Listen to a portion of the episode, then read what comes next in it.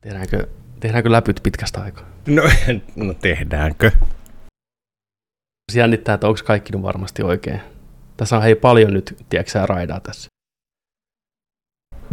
Tänne kone kaatuu, kun nämä läpsyt tulee. Tänään muuten kone kaatu. Ihan oikein. Vih- no niin, läpyt. Kolme, kaksi, yksi.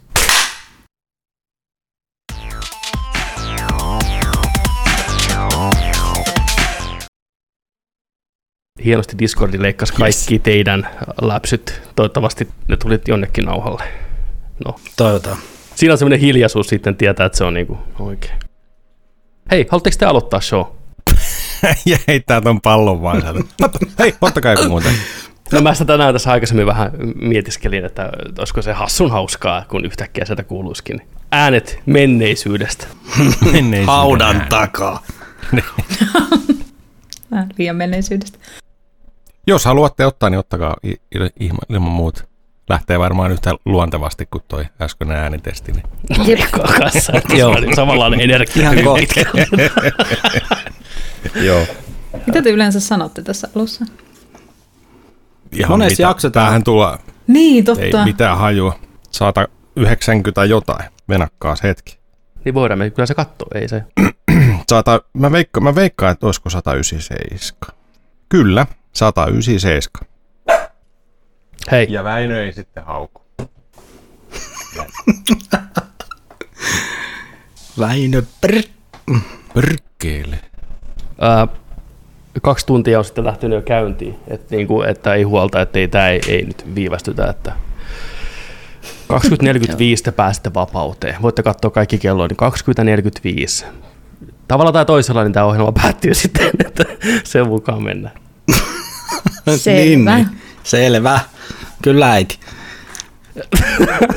Haluatko, joo. Tämäkin voi olla se intro kyllä. Musta on ihan Tää hyvä. on Musta, aika- musta on olla vaikka meidän näköinen. Tämä on aika Niin, ki- kivan kompuroiva. mennään tällä. Tervetuloa. Täällä ollaan pitkän tauon jälkeen.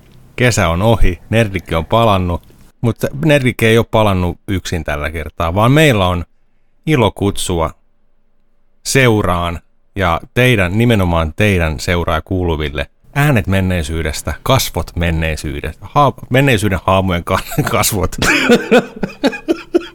on, on täällä tänään.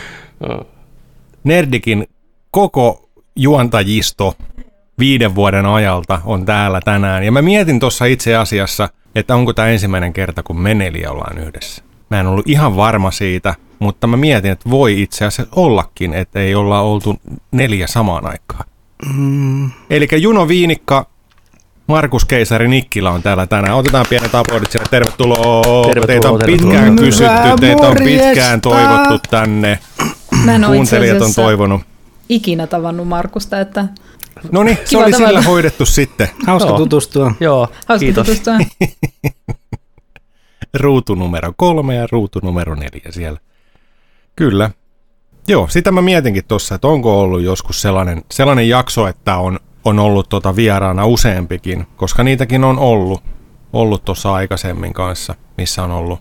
On meidän kuuntelijakin ollut kanssa. Esimerkiksi Flow, kuningas, on ollut täällä kanssa joskus kertomassa. Kertookohan se VR-kypärästä tai jotain, olisiko ollut. Tänne pääsee kuka vaan. niin, et, tota, Ei jonotuslippuja jaetaan. Joo. Mut joo, mutta kiva, että te olette nyt täällä tänään. Tätä on pitkään toivottu, hartaasti kaivattu, niin otetaan nyt tästä kaikki ilo irti sitten. No niinpä. Ja Ja ihmiset, ihmiset näkee ekaa kertaa ja viimeistä kertaa toisensa, niin tässä ei ole mitään muuta kuin hienoa. Niin. Mutta joo, se mistä tämä lähti tämä tota, idea kanssa siitä, niin on mietitty myös pitkään sitä, mutta tässä oli pointtina myös se, että kun oli isoa möhköä leffateattereissa kesällä nytten, oli Barbia, oli Oppenheimeria, niin mietittiin, että hei, että nämä, nämä tiettäkö, marsipaanit pitää leikata pikkupalasiksi, niin iso, iso jöötien pitää olla enemmän leikkaajia, enemmän sahoja, niin tota, me tarvitaan vähän tähän avaan, avaan näitä isoja jättielokuvia, niin asiantuntijoita. Me ollaan kaikki käyty ne tosiaan kattoon tossa ja jotain muutakin ollaan keritty senkin jälkeen, koska tässä muutamia viikkoja näistä, näistä on jo näistä elokuvista. Mutta tota, Piti just sanoa, että tota, jos on ehdottaa, niin Tullut vedetäänkö, jatko-osat jo teattereihin tässä vaiheessa. vedetäänkö vähän juoni uusiksi tämän jakson suhteen. Puhutaan Barbista ja Oppenheimerista totta kai, mutta mm, ensinnäkin olisiko ok, että mennään suoraan niissä kahdessa leffassa niin pelkkiin spoilereihin. Puhutaan niistä avoimesti, se mitä puhutaan. Kaikki, jotka on ne leffat halunnut nähdä, niin on ne nähnyt, Mm. niin ei ja kuka ei sitä. niitä katsonut vielä, niin ne välttelee vieläkin spoilereita. Niin. Juurikin, tai sitten niitä ei kiinnosta yksinkertaisesti, jolloin se on joka tapauksessa it's so fat so, aivan sama. Totta. Ja sitten, nyt kun näkee nämä kauniit kasvot tässä tällä, niin mulla on nousi hirveä kutina heti, että mitä te olette tehnyt, mitä te olette kattonut jo pelannut. Käydään vähän läpi semmosiakin, ja me käytiin Joni Vaittisen kanssa katsomassa Turtleseita, siitä puhutaan viime nopea. Joo. Ja sitten mä katsoin Indiana Jonesin, Oh boy. niin käyn nopeasti senkin läpi, mutta tota, joo, tämmöinen kattaus, kävisikö kaikille? Mennäänkö? No ilman muuta. Käy, käy. Joo. Ja vedetään kaikki segmentit sillä sopivasti mukavan napakoiksi ja näin, niin jengi ei nukahda pystyyn siellä vastaanottimien tai mikrofonien ääressä. Musta tuntuu, sitten. että aika moni kuuntelee tätä ihan sen takia, että ne nukahtaa edes silleen rauhassa illalla.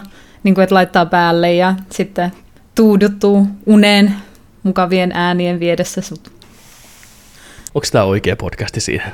Niin mä mietin just, että mm. kaikkeensa tässä yrittää, niin siihenkö tätä käytetään, tiedätkö, niin se on vähän, vähän tuntuu surumieliseltä ehkä. Ei ole Ai, mitään no toisa- henkilökohtaista ai. Ei, mutta silloin kun on, on, niin, on niin nukuttava podcasti, tiedätkö, että pistän sen nu, nu, nukutuksen vuoksi vaan. Ai, mä, mä taas otin niinku siltä kannalta, että meidän huuto, tai lähinnä mun huuto ja kiljuminen, niin kuka pystyy siihen nukahtamaan, että se oli niinku se mun huolenaihe, että onko tämä rauhoittavaa jonkun mielestä tämä Niin, rääkyminen niin, täällä ja Voi tulla aika muut. villejä uni, unimaisemia sen jälkeen kyllä kieltämättä. Totta. Mutta nyt voi kertoa, jos on joskus tehnyt tällaista syntiä. Ei vaan, sehän on kehu, jos, jos, jos siihen pystyy. Jos, jos joku voi nukahtaa podcastiin, niin, Niin, se on sulle kyllä. niin kuin läheisimmät ihmiset ympärillä on turvallinen olo ja silleen. Kyllä. Äh, no, viimeiset kymmenen vuotta joka yö. Mä olin mä yksin tai jonkun kanssa niin nukahtanut podcastin tahtiin, että halutaan lähteä lähteä Niin. niin. tässä, niin ymmärrän kyllä hyvin, mutta... Okei, okay, okei. Okay. No jollain, jollain ne on ne frendit, mikä pyörii siellä telkkarissa, tai jollain on se nuuska huulessa, tiedätkö sä, tai konvehti suussa, kun se nukkuu. Mutta niinku, et monia on tapoja, monia on tapoja. Niin. Onko joku semmoinen psykopaatti, että menee vaan kaikissa hiljaisuudessa sinne makkariin ja pistää silmät kiinni ja rupeaa nukkuu? Käsi pystyy tässä kohtaa. Niin, Kuka mahallaan vie.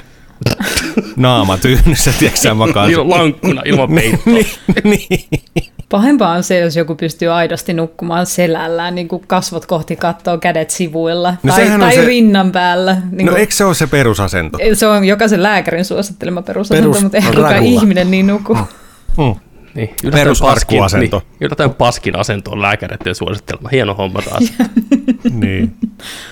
Mm. Onko teillä mitään tämmöisiä uni, unijuttuja? Kuuntelitte sitä musiikkia tai katsotte sitä jotain sarjaa just tuhannen kerran vai miettikö sitä vaan tosiaan pötköttää niin kuin Nosferatu sinne? Mä tosi pitkään katoin Let's Play-videoita. Vähän sama asia kuin podcasti, mutta vielä vähemmän sisältöä ja vielä enemmän kirkumista. Joten Kyllä, eli hei saanko suositella Nerdik podcastia, jos tykkäät kirkkomisesta ja se toimi tosi hyvin. Mä kyllä aina olla siellä sohvan puolella viimeiseen tota, hetkeen asti, niin kauan kun pysyy silmämunat vielä auki, niin siinä ja sitten kun siirtyy sängyn puolelle, niin sitten, sitten se menee siihen kännykällä nettailun pläräämiseksi. Sitten jossain vaiheessa se kännykkä tippuu naamalle ja sitten pakko mennä nukkumaan. mikä on sun valinta? Onko TikTokki vai YouTube, mitä sä yleensä selaat? No, tota, mä, mä käyn, Mitä mä käyn koko aikoina? Ei, Niin ei, kuin, ei ole pakko sanoa, että haluat. X-hamster. Niin. Tota. Ei, kyllä se menee kaikki uutiset ja sitten Facebookit ja Instagramit ja jotain työjuttuja, sähköposteja ja Ai että. per, perus tämmönen. Aina samalla kaavalla. Viimeisimmät trailerit ja hyvää yöt. Mites Joni Petteri?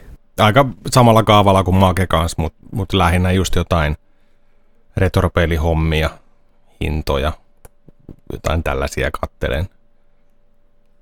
En katso TikTokia. Sänkysoppailu, ai että. Sän, sänkysoppailu, siis joo, sänkysoppailu on joskus, mulle itse asiassa kävi tällainen tuossa tota alkukesästä, tämä oli tosi outo homma, mä en vieläkään ole selvittänyt tätä, että miten, miten se on, on mennyt, mennyt oikeasti, mutta mä katoin, ke, mä katoin kenkiä ja katoin, että oho, onpas hienot tällaiset Nikit, jotkut, joku Airin malli, joku MX jotain ja, ja vähän sellaiset erilaisen näköiset.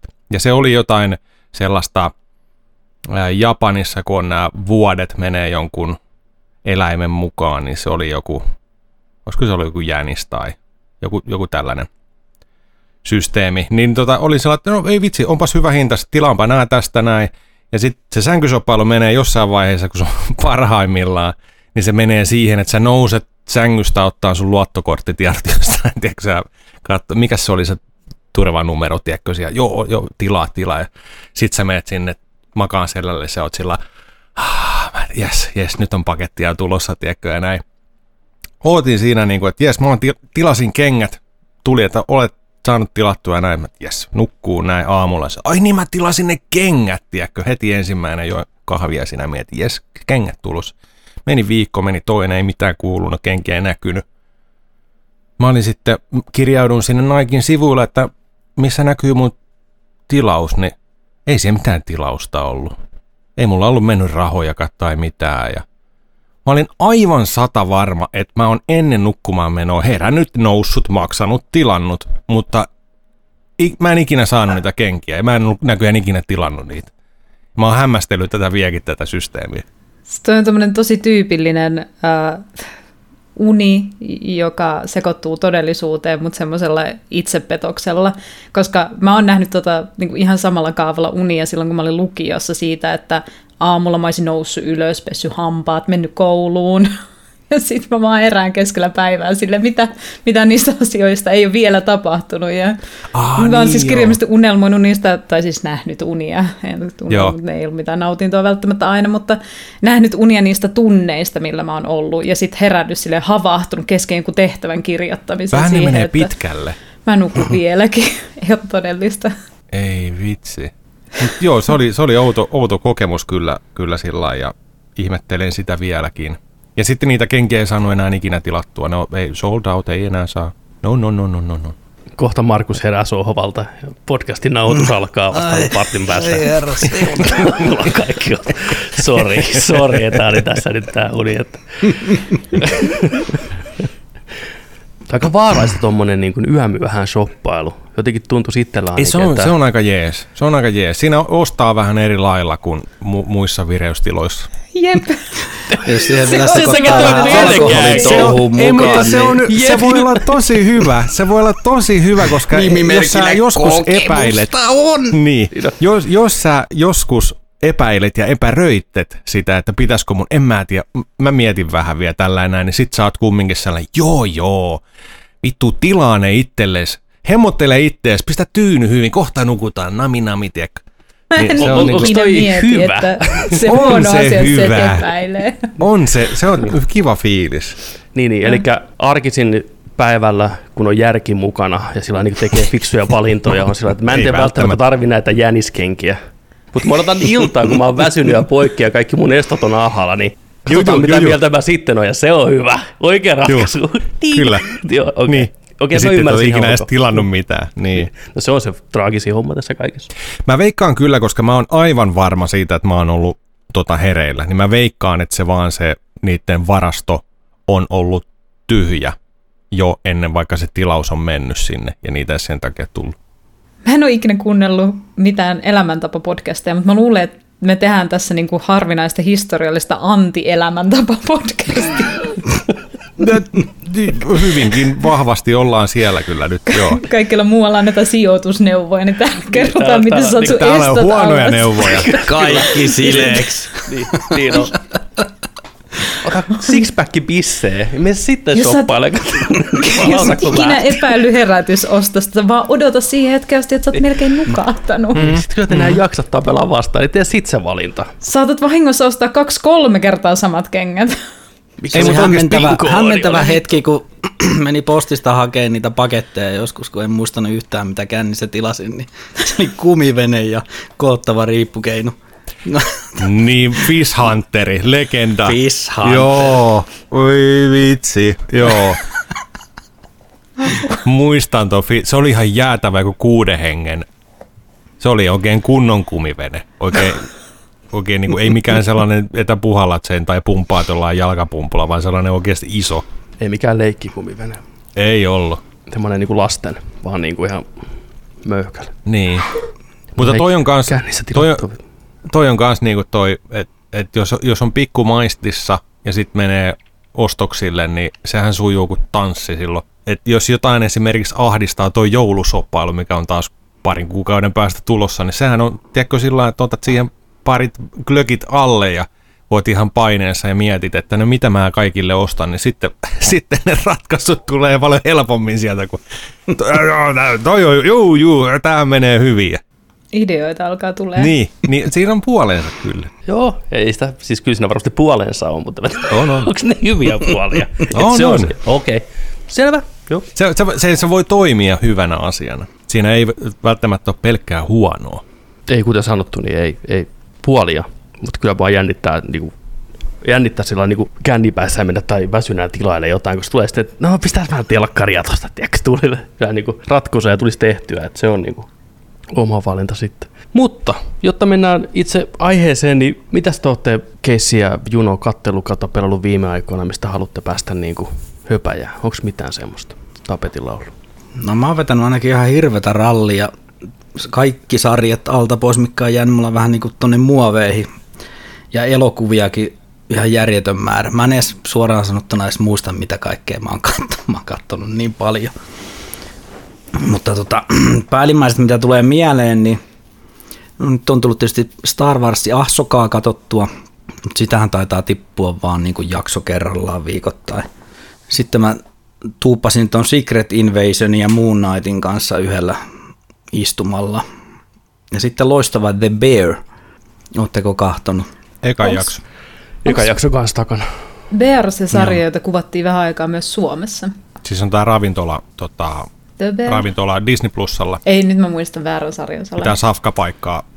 Safkapaikka-sarja. Juu, Italialainen perheyritys ravintola ja siitä semmoista aika arkista kakomaanista elämää siellä. Aivan. No sit se ei todellakaan ollut se, mitä mä ajattelin. Sitten mitähän muuta? The Crowded Room ja Hijack, Siilo, Fubar, tai no pakko sanoa Fubarista, että en kyllä pystynyt katsoa varmaan kahta jaksoa enempää, ja se loppui siihen selvästi. Ja Miracle Workers, eli Harry Potter herran Daniel Radcliffen tota, aika erikoinen tota, pläjäys. Steve Buscemi siinä Jumalana, aivan loistava. Se on sen paras antisensari. joo mä oon kanssa pari jaksoa ka- kattonut sitä. Mutta elokuvista puheen ollen. Mulla on ollut tällä semmoinen yksi elokuva, mikä on ollut semmoinen ikuisuusprojekti, mikä liittyy, missä se on sitten täällä Jontse jossakin suunnassa. Ylöspäin, ylöspäin. on Ylöspäin, tuolla. Joo. Kattelin tota, mä hahmoja, joissa on tiikeriä ja lohikäärmettä ja turboa. ja joo. mä ajattelin, että onko tämä joku gladiaattorit, Reni Harlin pläjäys. Hongkongin Mutta tota, tota- gladiaattori. Vihdosta viimein. Minä olen nyt tämän katsonut ja palautan tämän vihdosta viimein. Joo. Dragon Gate. Mikä tää oli? Dragon Tiger Gate. Joo, kyllä. Ollut varmaan joku kuusi vuotta lainassa. Varmaan. joo. niin kuin sanoin, niin kuin piti vähän pyyhkiä pöly pois tuosta, niin sen Juu, piti ton kiekon juu. sisään. joo. Siinä tulee Miltä tota- maistui Tigeri? Kor- no se oli oikein hyvä Hong Kong Action Jackson popcornin pläjäystä, mistä Jontse sanoikin, että se on semmoinen aivot Se. Juonella ei ole mitään väliä, mutta Ei, kolmen veljestä ja kaikkia turpaa. Ip Manin tämä näyttelijä ja sama ohjaaja on tässä. Perustuu kai mangaa. Joo, se perustui johonkin Joo. mangaan kanssa. Oli, oli aika erikoinen. Mutta toimintakohtaukset oli ihan jäätävän hienoja kyllä. Kyllä. Siitä hyvästä, niin täältä tulee sitten vielä korkojen kerran, niin keissalevy ja sitten kun tulee syksyn pimeät, niin Tuosta on No niin. vähän Batman-henkinen Batman heijasti. heijasti, yes. Kyllä, kiitos, Kyllä kiitos. lähtee. Mahtavaa, mahtavaa. Saat ne sitten seuraavan kuuden vuoden Kuuden vuoden päästä. päästä. Mikäs tässä on tämä päivämäärä, kun tämä menee vanhaksi tämä levy? niin, siihen mennessä. Kyllä.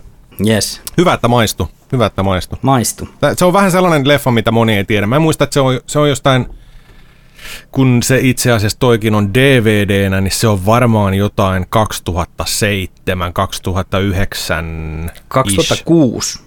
2006, joo, okei, sitä aikaa just, että ei ole ihan sellainen julkaisu just niin kuin, että löytyisi joka paikasta, mutta muistan ostaneeni sen just jostain elokuva erikoisliikkeestä sitten, kun on näin ton DVD. Niin. Mutta joo, Dragon Tupla Tiger DVD, todella viihdyttävä ja räjähtävä matka. Varieti sanonut.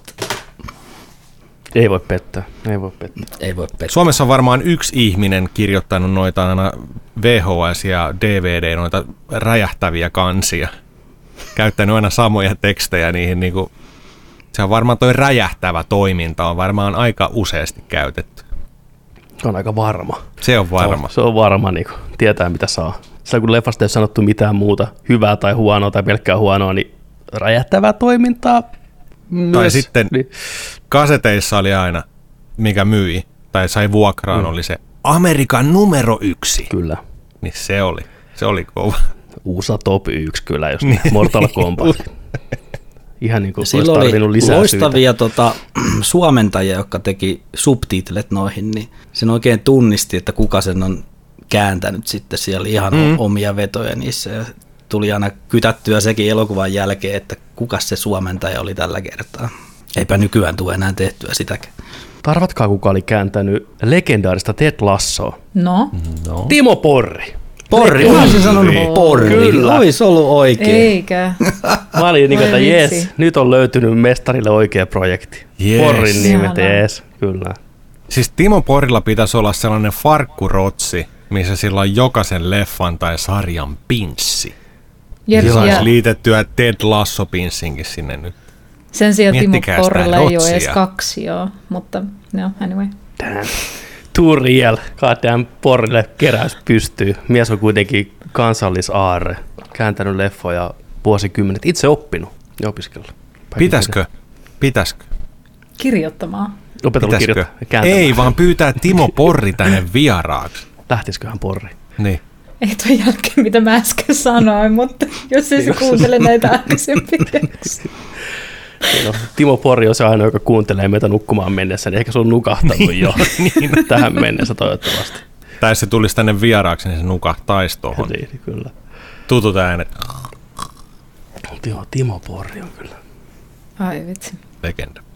Mä aina luulin, että sen oikein nimi on Timo Pörri, mutta koska se tekstityksissä, niin kuin englanninkielisten elokuvien tekstityksissä ei jostain syystä osattaisi kirjoittaa öötä, vaikka ne olisi ollut niissä tekstityksissä sitä ennen, niin mä aina ajattelin, että se on vaan typotettu sinne loppuun, koska eihän, kenen, niin kuin se, ei, se ei soljunut niin, niin, suussa niin, kuin nimi, Pörri. nimi ei voi olla, siinä ei voi olla äkkösiä, se on nimi nimenomaan. Joo, Jep. tiedän, ymmärrän pointin. Tarviiko käydä googlettaa, onko se Timo Pörri vai Porri, mutta kyllä se on Porri on, eikö niin? Eiks niin? Eiks niin? Niin, niin. Joo, joo. On, on, Se on. on. on. Pörri on se, pörri on se veli. Mm. Da, Dark Sideilta. Dark vittu. Side, niin. Se duppaa, Pörri, se ei pörri, porri, Tiger Gate, vitun action-leffa. Mieti sitä, visiois se, poltas se. Huh, Onko Junso, Junso kattellut mitään tai pelannut mitään viime aikoina, mistä haluat ehdottomasti päästä jakaa?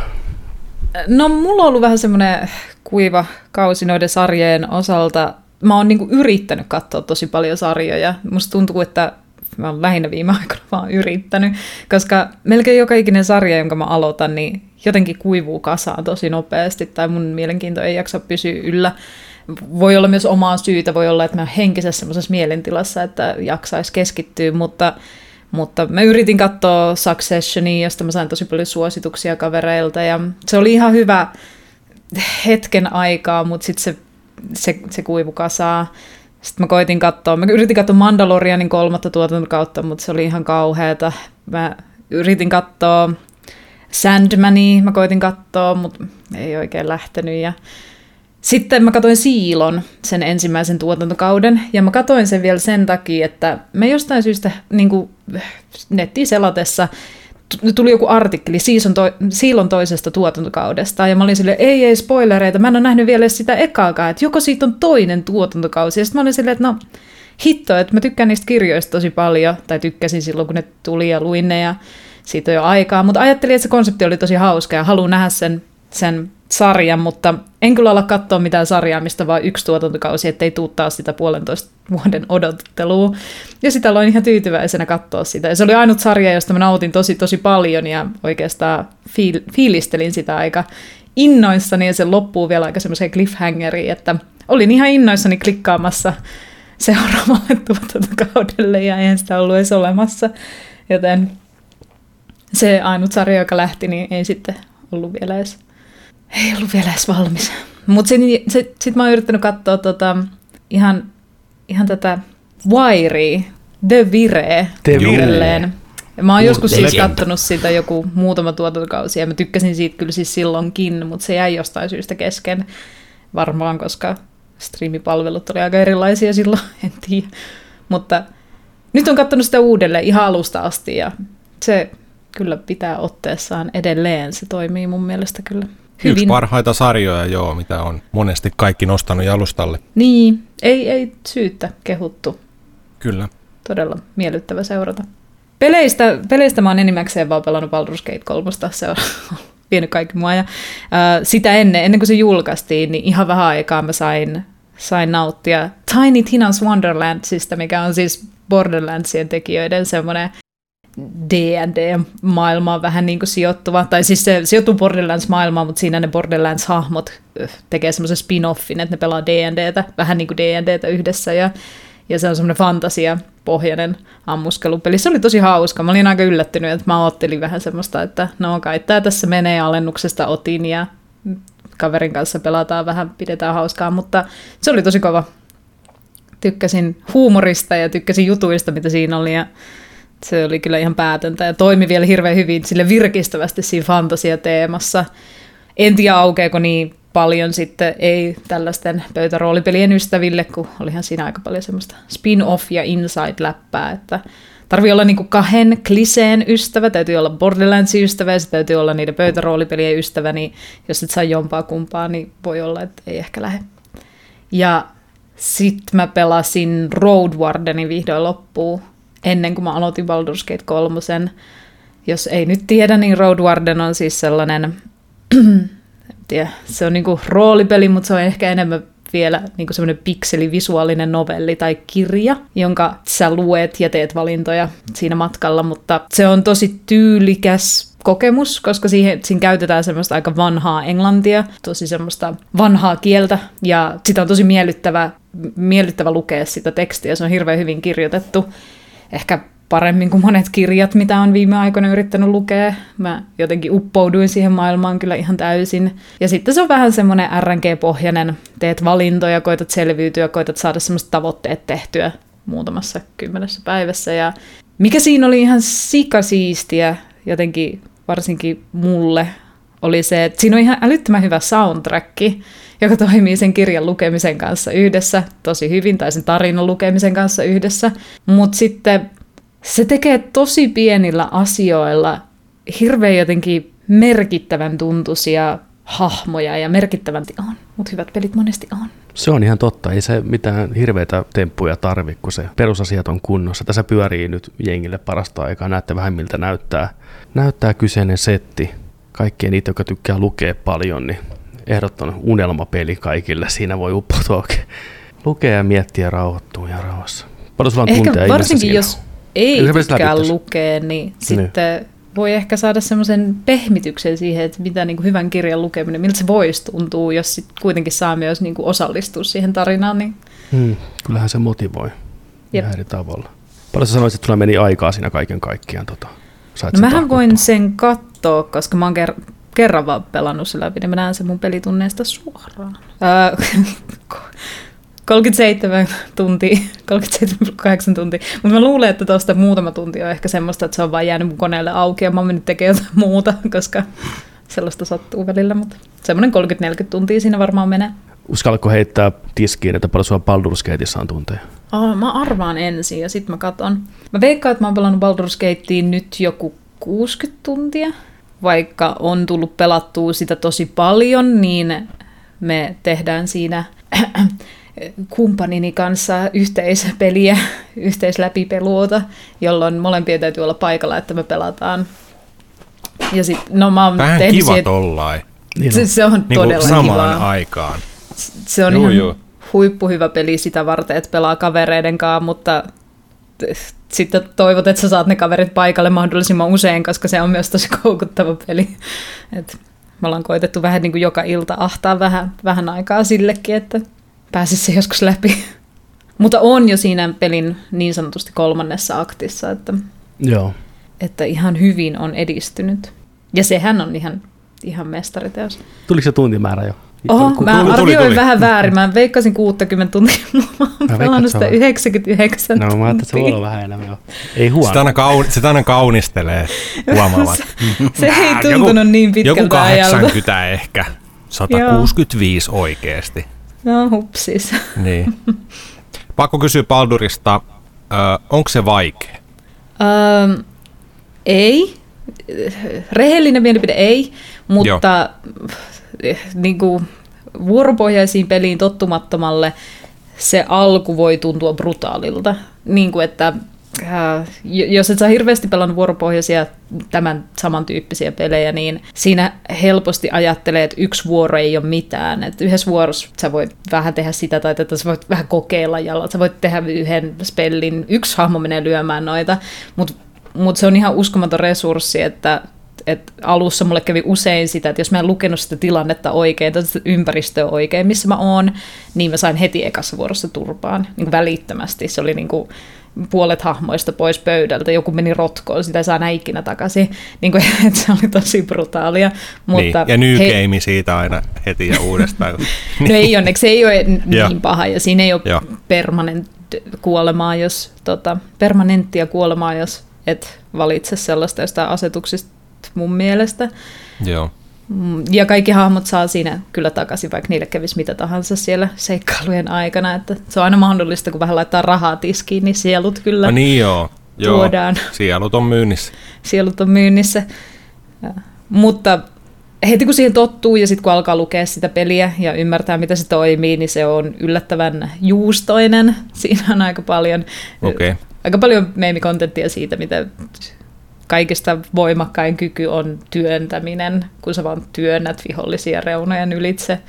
Okei. Mutta tosi pelaajat ei työnnä, koska sitten ei voi kerätä luuttia, mutta siinä on kaikenlaisia keinoja. Ja sitten se, miten sun voima kehittyy, ehkä leveliltä 5-6 eteenpäin, niin se peli alkaa käydä aika absurdiksi siinä, miten voimakas sä oot, missä se jäljittelee aika hyvin D&Dtä, että, että se, se on ihan naurettavaa, mitä ne hahmot osaa, jos sulla on niitä neljä. Et ei se ole Jolloin silleen- välillä 5 ja 6. Joo, joo, siis se on ehkä se suurin semmoinen Onko siinä notkahdus mikä on level cappi? Ja 12 on level cap. Niin just, okei, okei, ei, ei ole mikään sata. Joo, okei. Joo, ei. Onko kukaan Juu, pelannut sitä konsoleilla vai ainoastaan tietokone? Mä oon pelannut pleikkariversio. nice. Mitenkäs ne kontrollit sun muut, hukkuuko niihin valikoihin? Ei, Uh, miten se on tehty? Onko rulla? Rulla on, rullan perään paljonkin, ja, mutta pienellä opettelulla ja säätämisellä pystyy ihan hyvin järjestelemään ne asiat ja se on ihan hallittavissa. Mutta just niin kuin Juno sanoi tuohon alkuun, niin kyllähän se alkuun heittää paljon kerralla. Mm. Että se vähäinen kokemus, mitä mulla D&Dstä kaiken kaikkiaan on, niin kaikki tuli kyllä tarpeeseen ja apuun ja jouduin vähän kattoon jeesien ja muistelee, että ai niin, miksi tämä asiat toimii tällä tavalla. Mä pelaan heittämällä helpoimmalla. Mä pistin suoraan sille helpoimmalle, mä tiesin, että se taista tulee olemaan niin vaikeeta. Mä haluan pelata roolia, mä haluan pelata sitä hahmoa, enemmän panostaa sen dialogiin ja kanssakäymiseen, ja siihen se on aivan loistava. Ta- taistelut on suht helppoja, mä pystyn brute forceaan, mun ei tarvi niin hirveästi niitä katsoa sitä ympäristöä. Toki jos vähän viittii katsoa, että onhan tuo räjähtävää tynnyriä, tuon saa ehkä rikki, ne on rakennettu ne skenaariot sillä, että niistä on yleensä aika paljon apua. Mutta mä voin mennä ihan viereen ja niin kuin lyödä niin kuin ihan mm. huoletta, että kaikista taistelusta selviää ilman mitään suurempia vaikeuksia. Mutta tota, konsolilla pelaaminen tuntuu hyvältä, tulee paljon Mass Effecti mieleen, kun pelaa konsolilla, mikä on tosi ihana fiilis. Että tämä on tavallaan se tulevaisuuden versio Mass Effectistä, mitä aikanaan on toivonut, toivonut kyllä sitten. Ja On, on hyvä. Yhdyn täysin Junon sanoihin, että on tosi koukuttava, tosi miellyttävä. Mä kanssa pelannut joka ilta, sai muutaman tunnin, vähän niin kuin kirjaa olisi lukenut vähän eteenpäin. Mm. Mä rakastan kuunnella hahmoja, mä juttelen kanssa kaikki dialogit käydään läpi, mitään ei skipata. Ja mä jopa nautin kaikesta semmoista, että mä en yleensä hirveästi tykkää, kuten valikoissa hyppimiset ja asioiden säätäminen, niin kuin, niin mä koitan mahdollisimman vähän kaikkea niitä normaalisti, mutta nyt mä jotenkin tosi koukas kaikkiin aspekteihin, mitä tämä peli tarjoilee vaan. Aivan loistava kokonaisuus ja paljon kuulin etukäteen puhetta siitä, että miten paljon tässä pystyy tekemään asioita oikean maailman logiikalla heittomerkeissä ja soveltaan semmoisia juttuja. Se on ihan totta, jonkin verran joo, mutta sitten taas ikävä kyllä on tullut vastaan tilanteita, missä mä oon koittanut jotain ratkaisua, mikä olisi tosi looginen ja helppo, niin peli vaan ei taivu siihen. Ja mä en usko, että se on pelkästään D&D-vika, vaan ihan ylipäätänsä pelisuunnittelun spoilerita koitin antaa näkymättömyyspotionia tai käyttää kohteeseen, mikä ei sitä pysty vastaanottamaan tai sitä ei pysty niin heittämään toisen päälle. Se oli vähän nihkeetä. Se olisi helpottanut sitä ongelmaa. Se oli sellainen hahmo, mikä piti saada paikasta A paikkaan B ja kaikki siinä välillä koittaa tappaa se hahmo, niin mä, mä saan tein sen näkymättömäksi, että seuraa mitä näkymättömänä, mutta ei se ikävä kyllä onnistunut. Mä ajattelin, että mä olisin ollut niin fiksu, mutta buu, ei onnistunut. Koska ei ollut vielä sen kohtaa taikaa, että mä olisin pystynyt taikoon sen näkymättömäksi. No pakko olisiko, sanoa, se, olisiko se toiminut? Ehkä, todennäköisesti. Ehkä, niin. Joo, Juno tietää vastauksen siihen, että olisiko mä pystynyt taikoon sen kyseisen hahmon näkymättömäksi. Varmasti joo, mm, jos okay. se oli joku suomahahmo. Niin. Se on semmoinen, mikä liittyy aina omaan porukkaan hetkeksi, semmoinen hahmo. Mm. Mä en koitan vältellä kaikkia kyllä spoilereita. Kyllä, niin, kyllä mä luulen, mikä, että se on mahdollista. Tiedätkö, se piti Noista häkistä pot- siirtää pois. Noista potioneista mulle tuli mieleen niin kuin ihan käsittämätön semmoinen tyhmyyden hetki tässä kyseisessä pelissä, kun siis tässä sen suunnittelu on niin kuin jotenkin tosi erikoista mulle tai tosi vaikea sisäistää, mutta D&D on tosi tyypillistä, että hahmoja menee alas sieltä oikealta ja vasemmalta ja niitä saadaan ylös aina niin kuin videopeleissä yleensäkin antamalla niille potioneita, antamalla niille lisää elämää, elämäpotioneita. Jos ne on mennyt maahan, sä juotat niille potionin ja sen voi tehdä joku toinenkin hahmo ja se maksaa D&D actionin ja, ja ah, tuo sen takaisin jaloille ja antaa sille muutama hiparin takaisin. Ää, tässä pelissä sä et voi juottaa sun omalla hahmolla toiselle hahmolle mm. potionia, mikä oli mu- mä en pystynyt käsittämään, että minkä takia, mutta sä pystyt heittää sen maahan sitä kohti niin, että se parantaa sen, mutta sä saatat osua siihen, sun pitää heittää se maahan sen vier, niin kuin aivan siihen se ruutuu, aivan kiinni siihen, mutta sä et saa osua siihen hahmoon, koska jos sä osut siihen, niin se ottaa myös damankea siitä, että sä heitit Lasipullosta, sitä. niin. Lasipullolla, jolloin se saattaa kuolla esimerkiksi kokonaan, kun se ottaa vahinkoa siinä sen dead saveillä. Mutta jos sä heität se aivan siihen viereen, niin se hiilaa ja pääsee takaisin jaloilleen. Mutta mä ymmärsin niin varmaan joku 30-40 tuntia myöhemmin, että minkä takia se oli niin, koska no okei, okay, heittäminen on siinä bonus action, mm. joten sä voit ehkä säästää sillä vähän aikaa, että sä heität sen potionin, mutta sä et voi antaa sitä, koska tämä peli on muuttanut sääntöjä niin, että sä voit myös milloin tahansa sun omalla hahmolla ottaa vaan help actionin ja nostaa sun kaverin ylös, jos se on maassa. Ja se käyttää samalla lailla actionia ja tuo sille yhden HP takaisin ja, ja matka jatkuu. Mutta se yritti vähän niin kuin vihjata se peli, että – tämä mitä sä teet on tosi outoa ja tyhmää. Että miksi sä jatkat tämän tekemistä? Täällä on varmasti keino, jolla voi tehdä tämän fiksummin. Oletko kokeillut varmasti kaikkea, mitä voisi tehdä sun actioneilla? Haluatko varmasti heittää tämän pullon? Ja sitten niinku, koska mä en vaan niinku suostunut lukea sitä peliä, miten se toimii. Mä halusin vaan, että se toimii silleen, niin kuin se on ennen toiminut mun mielessä, tai miten mä kuvittelin, että se toimii, niin se oli hankalaa. Toi jännä, toi on tullut tipsi vastaan jossain YouTube-videossa, että hei, voit myös heittää niinku kavereita potionilla, jos ne on downattu. Että, se on jännä, että se oli sulla niinku tavallaan se ainoa keino, sä vaan viskoit Muutama... porukkaa pulloilla. muutama scam save pelastettu sillä niin kuin ihan vaan, tai otettu uusiksi koko tappelu sillä, että on just niin kuin toisiksi viimeinen hahmo menossa ja sä heität potionin, mutta se räsähtääkin sitä nappia ja se kuolee kokonaan. Sä silleen, no tää oli tässä, tää oli tästä millisenttimetristä kiinni, millimetristä kiinni, jep, se on se mittayksikkö, millimetristä kiinni, että mä olisin vaan voinut selvitä tästä tilanteesta ja nyt mä menen kaksi tuntia taaksepäin ja pelaan tämän uudelleen tämän koko setin, mutta mutta toisaalta se, että se on sillä tavalla haastava ja brutaali. Silloin kun se ei niin sanotusti pilaa sun elämää ihan vaan, koska se oli tyhmä, niin se on tosi palkitsevaa myös, että sit kun sä selvit niistä tilanteista ja teet ne oikein ja pääset eteenpäin, etkä kuollekaan, niin Ja kyllä mä suosittelen, vaikka ei ole mitään väärää tapaa pelata mitään peliä, niin kyllä mä suosittelen kokeilemaan sitä myös joskus vaikeammilla vaikeusasteilla, koska siinä varsinkin, jos se aloittaa sen pelin vaikealla vaikeusasteella, niin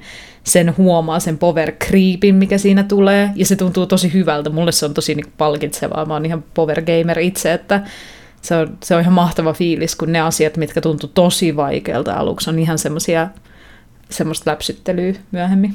Joo, se on mulla on tarkoituksena, että seuraava läpipelu sitten, kun on tavallaan mekaniikat tuttu ja hahmot tuttu ja enemmän niin kuin itse varmuutta sen asian suhteen, niin se menee sitten niin kuin defaultti vaikeustasolla loppuu. Ja joo, mä oon nyt level 5 muistaakseni hahmot, niin joo, täytyy sanoa, että en mä huomannut semmoista niin jyrkkää nousua niissä, että toki skillejä ja kaikkea tekemistä pystyy tekemään enemmän, mutta ei se sillä tavalla tunnu niin dramaattiselta se voiman nousu tuolla helpoimmalla. Mutta siitä mä oon tosi iloinen, että siinä pystyy oikeasti puhumaan itsensä tosi monesta tilanteesta läpi, ja mun hahmo on niin vikkelä kieleltään, että se kyllä onnistuu siinä tosi nätisti, niin se on tosi, tosi hieno, kun sitä roolia pystyy oikeasti vähän pelaan siinä. Ja mä tykkään varsinkin omien ryhmäläisten ja friendien kanssa, niin niidenkin tarinat avautuu pikkuhiljaa siinä ja niiden kanssa pystyy käymään yllättävän hyvin dialogia ja ne muistaa asioita ja ne tavallaan pysyy ihan kartalla kontekstissa ja tällä. Niin se on tosi hieno huomata ja varmasti ollut kovan, kovan, kovan työn takana. On siellä muutama semmoinen kohtaus, kun videopelit vähän ei oikein tiedä, mitä on tapahtunut, missä järjestyksessä ihmiset puhuu vähän pehmeitä, mutta yleisesti ottaen kaikki hahmot reagoivat tosi hienosti kaikkiin tilanteisiin ja tilanteet mukautuu tosi tyylikkäästi. Teet sä asiat missä tahansa järjestyksessä, niin se peli ottaa sen kyllä hienosti huomioon suurimmassa osassa aikaa ja se pitää sen illuusion maailmasta tosi hienosti yllä. Et, et, tota, on se kaiken puolin hieno saavutus.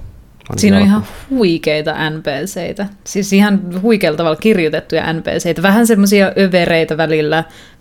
Vähän tulee kaikenlaisia hahmoja vastaan. Saattaa ehkä yllättää niin kuin vieläkin, että, että on menty niin jotenkin laatikon ulkopuolelle, kun on mietitty tätä NPCtä, että se ei ole pelkästään vaan siinä maailmassa tuttuja lajeja tai, tai hahmoja tai henkilöitä, mitä saattaa tulla vastaan, mutta myös ihan siis just sellaisia juttuja, mitä voisi kuvitella korkealta fantasialta, että, että, että ihan överiksi vedettyjä konsepteja ja tosi rohkeasti otettu niitä siihen käsikirjoitukseen mukaan. Se tuntuu välillä ihan niin kuin päättömältä ja se on tosi hyvä juttu. Joo, mä oon itse ehkä 30 tuntia pelaamaan ekassa aktissa vielä. No, niitä tulee vielä. Juu, kyllä. Tota, sen verran piti vielä peliä kehua, siirrytään eteenpäin Baldurista, mutta sen verran tuossa, että se kertoja ääni, mikä siinä on taustalla, mikä kuvailee niin kuin NSDM-nä näitä tilanteita ja asioita, niin on loistava ratkaisu ja keksintö ja toimii tosi hienosti muista pelissä. Ne pystyy sen varjolla ja sen avustuksella tekemään niin paljon enemmän asioita, kun ei ole tarvinnut kirjaimellisesti koodata ja animoida asioita välillä, vaan ne voi vain kuvailla. Niin mulle se toimii tosi kivasti. Mä tykkään. kahden ihmisen pelissä jotkut noista kerronta-äänistä, mutta myös niistä sun suojelijoiden äänistä tulee aina samaa aikaa ja sam, niin kuin päällekkäin ja välillä myös vähän ristiin silleen, että mä en tiedä minkälaista on sitten neljä ihmisen pelissä, mutta... Joo, se on jatkuvaa kaaosta, mikä on varmasti tosi, tosi ihanaa. Mutta joo, hyvä peli, siis, tai todella erinomainen peli ainakin tämän 30 tunnin jälkeen, mitä mä oon siihen laittanut, että on kyllä lunastanut odotukset ja on toiminut mulle kyllä tosi kivasti, että odotan innolla just päästä kooppina vähän kokeileen, että miltä se maistuu ja pelaa vähän erilaista hahmoa ja ihan eri luokkaa. Nyt jo vähän kutkuttaisi aloittaa se taas alusta, mikä on niin kuin pelkkä kehu vaan tässä kohtaa. Ja pelata se sama sisältö uudestaan ja hymyssä sui. Erittäin hyvä peli. Sitten. Täytyy ottaa työn alle jossain vaiheessa, mutta Diablo mm. ja Starfieldia ja kaikkea muutakin on tuossa vielä vähän työ alla. Haluatko Markus kertoa vähän Starfieldista? Onko sä kuinka paljon siihen saanut tunteja laitettua? Olisikohan mulla on siellä joku kolme päivää vähän rapiat mittarissa. Oho, mitä sä lähdit tekemään siinä, vai teekö sä kaikkea? Mä aloitin aika perinteisen tyyliin, että mä lähdin heti tekemään sivutehtäviä ihan jumalattomasti. Vanhana juutalaisena kerään kaikki. Kyllä, ja siinä pystyy Aika kerään. hidas temposta. Ja sitten, tota, sitten kun siinä on niitä kontrabändijuttuja sun muuta ja mitä ei saa kuljettaa siellä aluksen mukana, kun sä siirryt planeetalta toiselle. Niin mä unohdin sen ja sitten se skannattiin se alus ja sitten all hell broke loose.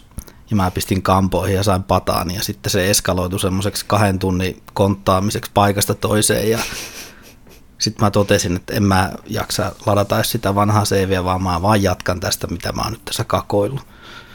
Mutta se tota vei kyllä mukanaan ihan hienosti. Joo. Pelaatko sä boksilasta, eikö niin? Boksilla. Joo. Millä se näyttää sun silmään pelin yleisesti ottaa? Semmoinen on siihen nätin näköinen, mutta tota, on sanottu noista petestä moottoreista jo kauan, että saisi olla jossain museossa. museossa, mutta tota, ei se mua häirinnyt niissä aikaisemmissakaan peleissä. Ollut, ja mikä yllättävää oli tässä, että Day One heti lähin jauhaan, niin ei ole kaatunut, ei ollut mitään isoa bukia, mikä olisi Joo. keskeyttänyt pelin, tai ei ole mitään ollut.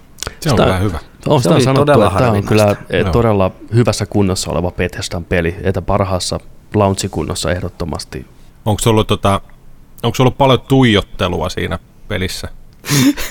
NPC, NPC tuntuu vähän niin kuin tuijottavan joka puolelle katsomassa sivusilmällä ja tällä. Ja mua nauratti niin, se, veli vaan kertoi siitä, että nämä koko ajan vaan tuijottaa sun hahmoa, että se on enemmän sellainen Starfieldi kuin Starfieldi tyyli, tyylinen.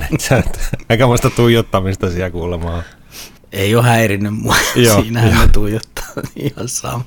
Saa, saa katsoa. niin, saa niin, porautuu oikein ne silmät sieltä takaraivoon. Mm. Kyllä. Mä katsoin, mulla... Kir- so, sorry, ei, ei, tuli sano mieleen tuosta. Mä katsoin siis joku viisi, viisi sekuntia jotain pelivideoa siitä. Mun kiinnosti siis just vaan, että miltähän se näyttää. Ja niin kuin, en ole vielä päässyt pelaamaan ja mietin, harkitsen pitkään pedessä viime pelien jälkeen, että ostanko vai enkö osta, mutta katsoin sitä pelikuvaa ja siis hyvältä näytti. Näytti kiiltäviltä pinnat ja hyvin mallinnettuja ja hienoja planeettoja varmaan tai paikkoja, mutta mut nauratti kaikista eniten se, että just siinä viiden sekunnin pätkäs, mitä mä katoin, niin se protagonisti kävelee jonkun NPC luokse, joka kirjaimellisesti näyttää seisovan niin kuin hississä.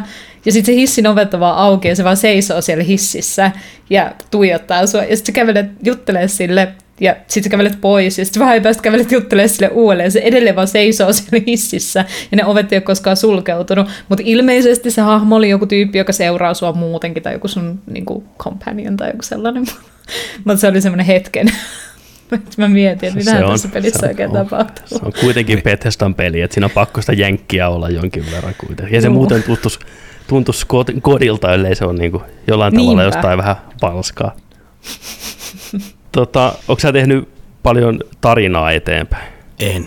Niin. Mä oon varmaan ihan ensimmäisessä main missionissa vieläkin. Joo. No, se tait, se tait, Kolme päivää käyttänyt. Joo.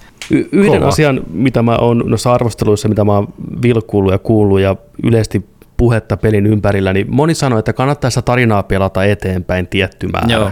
koska sieltä tulee ihan niin kuin mekaniikkoja, mitä sä et saa, ellei sä tarina eteenpäin. Niin joku oli pelannut kanssa 25 mm. tuntia sivutehtäviä. Sitten kaveri kysyi, että, niin, että onko sä tavannut sitä hahmoa siinä päätarinassa? En. Sitten kaikki että mitä, miten sä oot pystynyt pelaamaan tätä 25 tuntia, josta puuttuu mm-hmm. asioita, mitä niin kuin ei voi olla. Niin tota, sitä on sanottu, että kannattaa niin kuin ainakin johonkin asti tietää kyllä sitten, kun se peli avautuu, että no niin, lähdepä tutkimaan vähän jotain muutakin. Että, mm. Tällä mä oon kuullut.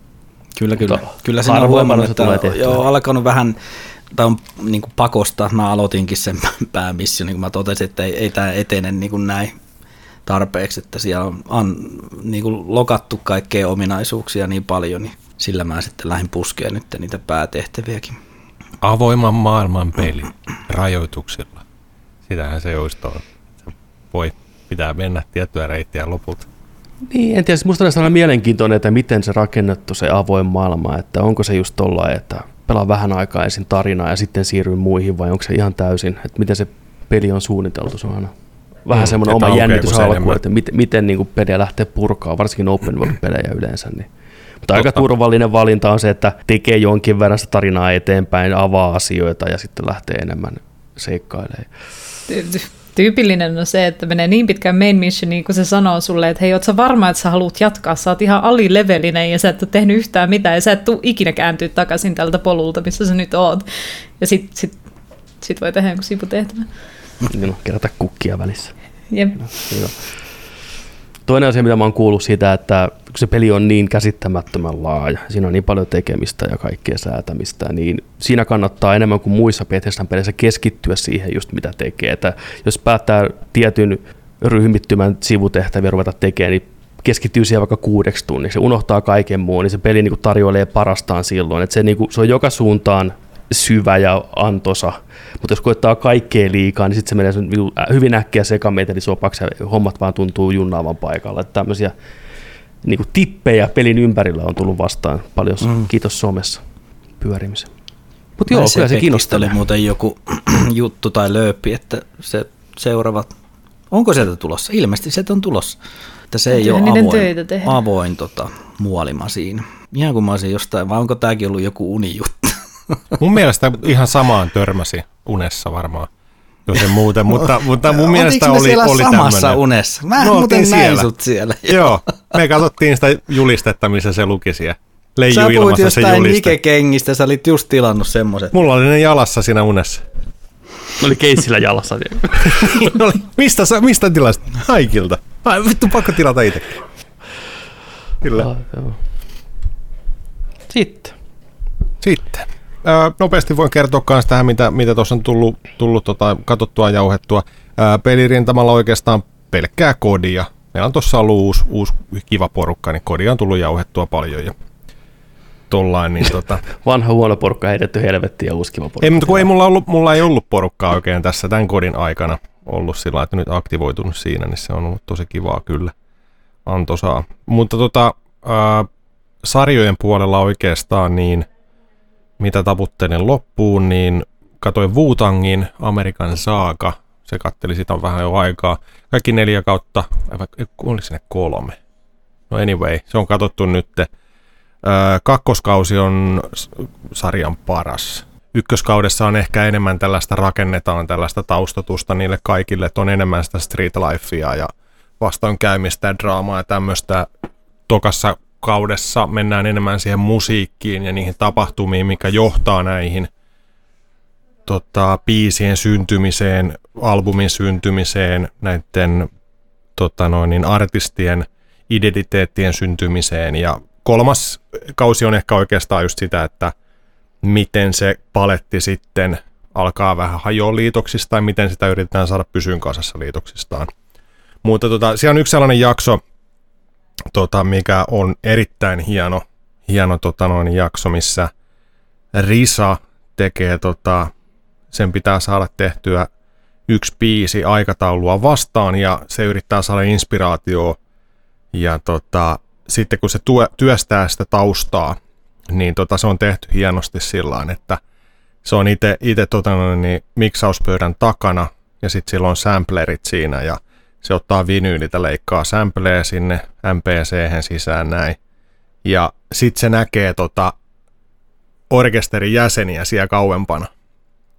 Ja ne soittaa siellä sitä biisiä oikeasti ja joku laulaa uuu, joku soittaa tai soitetaan näin. Niin tota, sitten se on, että ei, ei, otetaan teitä vähän hiljemmalle. Sitten niiden ääni menee hiljemmalle. Ei kun otetaan taas noin kokonaan pois. Puff, lähtee niinku sieltä ne studion jäsenet pois. Niin kuin se on hyvin visuaalisesti tehty sillä Ihan kipeä hyvä jakso. Se löytyy leikattuna YouTubesta ää, suoraan Risa Makes Beat tai Samples Beat tota, Wu-Tang series. Se on leikattu muutaman minuutin pätkä. Kannattaa vaikka katsoa se, niin se antaa aika paljon. Se on, se on piru hyvä jakso. Hienosti tehty. Ja tota, sitten mä kattelin Successionin loppuun. Junoa lainatakseni voin olla samaa mieltä kanssa siitä, että se sarja kyllä, se menettää kyllä toisen kauden jälkeen ikävä kyllä vähän otteensa ja alkaa junnaan paikallaan ja suorittaa, suorittaa itseään jaksosta toiseen. Ja tota, tulee aika raskaaksikin siinä mielessä, että nämä junnaa vaan näiden henkilöhahmojen omien ongelmien ja niistä sellaisista niin kuin, niiden kipuiluista ja sellaisesta irti ravistelusta ei päästä oikein ollenkaan. Ja, ja tota, kyllä e- e- eka kausi ja toka kausi, niin siinä on parhaat, parhaat tota, no, niin hetket ehkä tällä kaudella. tai tässä sarjassa kokonaisuudessa. Mutta ihan kiva, että se loppu, loppu sitten, että ei olisi kyllä enempää.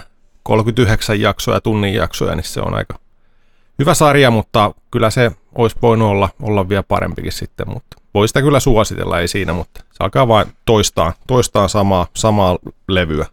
Levy soi siinä, siinä sarjassa kyllä. Mikä, Sitten, niin. mikä homma siinä on? Musta tuntuu, että niin kuin mulle vaikeinta siinä oli se, että et mä lähdin katsoa sitä ehkä sillä tavalla, että nämä on kaikki ihmisperseitä, nämä hahmot on tosi huonoja hahmoja, mutta se on Juu. se juttu, vähän niin kuin Juu, se on se jossain juttu. Always Sunissa, että ne ei tule koskaan Juu. paranee siitä Ei. niiden character flowista, niiden ongelmasta, mikä niillä on, mutta siitä tulee se ydin, siitä tulee hauskaa, se vaan pahenee. Mm-hmm. Mutta sitten mulle tuli semmoinen fiilis ehkä siinä puolesvälissä, että tämä sarja yrittääkin jotenkin niinku parantaa joitain näitä hahmoja tai yrittääkin tuoda jotain kaaria Kyllä- loppuun. joo, kyllä- ja kyllä se tuntui vaan tosi kiusalliselta, että, Mhm. mm-hmm. että ne oli maalattu niin, niin nihkeiksi ja niin semmoisiksi niin karikatyyrisiksi versioiksi itsestään, että mä en oikein Joo. ikinä ostanut sitä niiden kehittymistarinaa. Kyllä, ja just noista hahmoista näkee sen, että vaikka niille yritetään syöttää sitä, että okei, tällainen tapahtuma tulee tällaiselle hahmolle nytten, ja tämä hahmo onkin sillä että okei, tämä havahtuu nyt siihen, että minun tarvitsee muuttua, minun tarvitsee olla parempi, minun tarvitsee tehdä asioita toisin. Niin kaksi jaksoa siitä mennään tyylisesti, niin sitten ollaan samassa pisteessä kumminkin. Ne on niin omien niiden paskamaisuuksiensa vankeja, kaikki ne. Niin se on vähän, että ne palaa silti siihen, vaikka ne yrittää tarinallisesti ja tapahtumien ka- kautta niin kuin syöttää niitä, että Niin. hetkellisesti, hetkellisesti muuttuu, mutta sitten kumminkaan ei. Sitä ei jotenkin hirveän tyydyttävä katsoa, että, että kun se ei osaa päättää, että kumpaa ne on. Niin. Kyllä. Mutta joo, se on, se on onneksi taputeltu. Sitten mä oon katsonut nyt varmaan puolet, niin, niin tota Tokyo Vicea HBO Maxilla. Tällainen kahdeksan, kahdeksanosainen yhden kauden tällainen ää, 99-2000 vuoteen sijoittuva ää, jenkki, jenkki tota jätkä, mikä haluaa tota, rikos tutkija kautta tällainen ää, pressireportaasi, mikä, mikä tämä lehdistön ri, rikos, tu, mikä tämä on, toimittaja. Joo.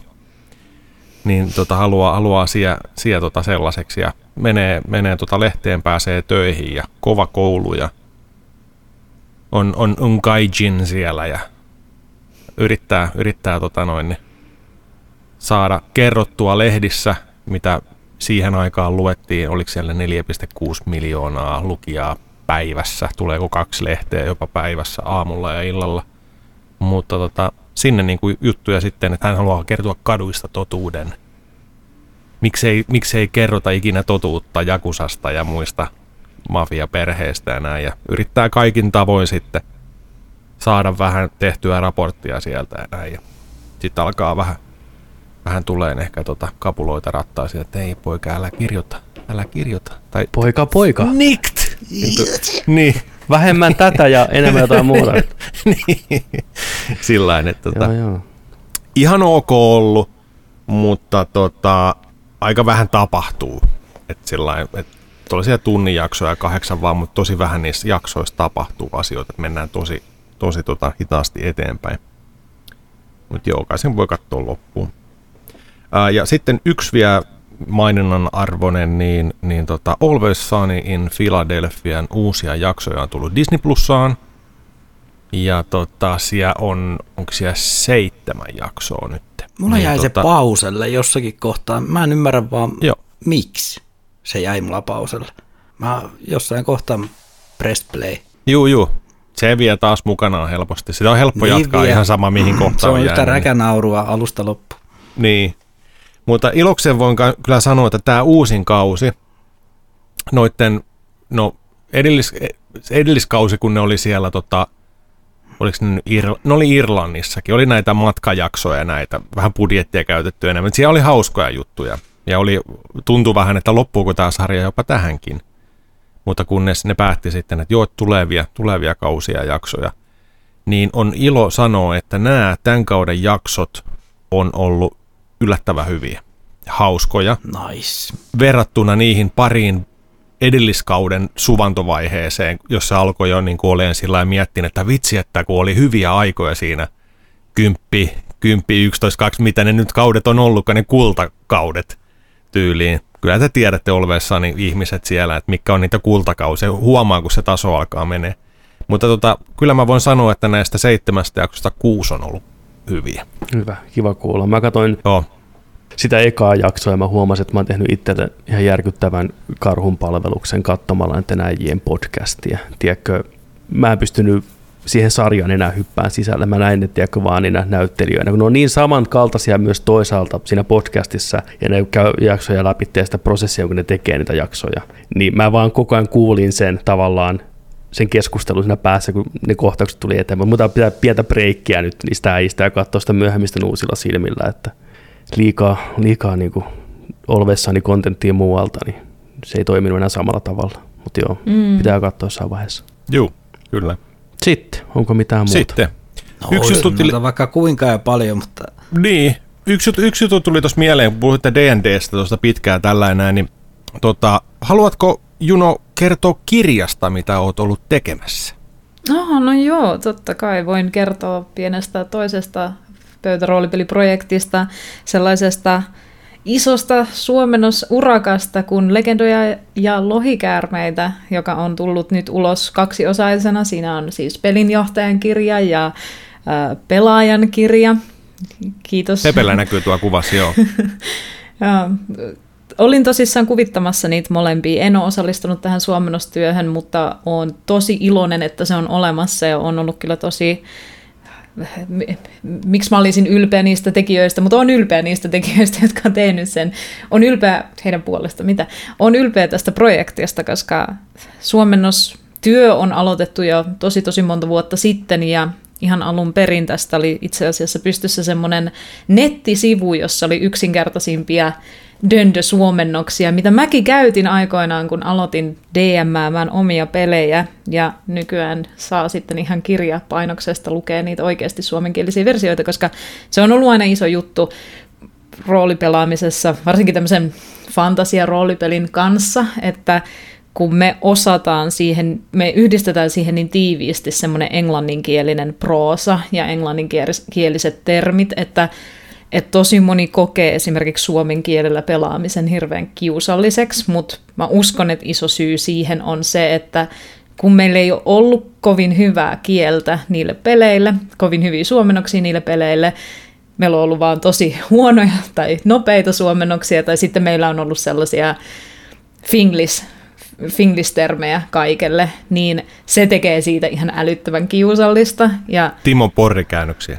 niin, ja, ja sitten kun se yhtäkkiä luonnistuukin kokonaan suomen kieleksi se pelaaminen, niin musta tuntuu, että me kaunista suomen kieltä puhuvat ihmiset voidaan ehkä vähän rentoutua ja olla silleen, että mm, tämä on itse asiassa totta. aika kaunis kieli, aika runollinen kieli, käy, käy taikomiseen aika hyvin. Et, et voin, voin suositella sen tutustumiseen, jos on kiinnostunut vaikka roolipelit joskus, mutta vaikea lähestyä jotain isoja isoja D&D-laitoksia tai, tai sitä kieltä, tai vaikea edes miettiä, että mistä lähtisi nyt kääntää. Jos mä haluaisin mun lapsille vetää roolipelisessiot, niin en mä nyt ala opettaa niille tätä koko termistä englanniksi ensin, tai, tai kun mä haluaisin tutustuttaa mun äidin roolipeleihin, joka ei puhu välttämättä maailman sujuvinta englantia, niin nyt se on mahdollista.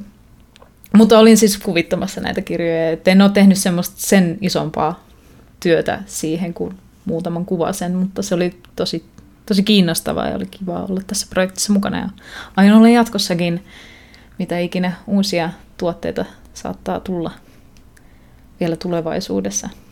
Kyllä. Tiedätkö, tiedätkö yhtään, miten roolipelikansa on ottanut tämän vastaan kaiken puolin, että tota, onko, mikä vastaanotto on ollut? Uh, joo. Uh, on ollut kiinnostusta, on tullut paljon eh, niin kuin, kiitosta siitä, että tämä projekti on yleensäkin tehty yhdessä museossakin nämä kirjat jo on jo, että, että myös sille suomen kielen kautta merkittävä projekti. Mulla on läheisiä kavereita, jotka on pelannut roolipelejä ja etenkin D&Dtä tosi kauan, jotka on myös niin kuin osoittanut kritiikkiä siitä, että no miksi tällaista tarvitsee ja on, on, on kuullut paljon mielipiteitä siitä, että ihan hömppäprojekti, että olisi vaan tehnyt oman roolipelin tai olisi vaan tehnyt jonkun toisen, toisen jutun, mutta, mutta etenkin sille pitkäaikaisena roolipelaajana ja dm tiedän, että ihmisten on tosi vaikea lähestyä jotain ihan uutta roolipeliä, kun tehdä sitä, mitä kaikki muutkin netissä ja mainstreamissa ja mediassa tekee, eli pelaa D&Dtä. Ja tämä on semmoinen hyvä, hyvä mahdollisuus siihen ilman, että täytyy kokonaan luottaa, että, että on tehty joku toinen samankaltainen suomenkielinen, mutta ihan uusi roolipeli. Et mun mielestä se on silti merkittävää, että se on niinku nimenomaan käännöstuote siitä niin, se, se on tosi merkittävä. No, se, tuo se, olisi, se olisi aika niin... feikkiä, jos se olisi niinku suoraan lainattuna vierestä, tiedätkö, D&Dstä, mm. ja sitten se olisi joku ihan pirkkaversio, tiedätkö, siitä, ja vaan suomeksi tehty, niin olisi, sehän olisi, se olisi vähemmän uskottavampi heti.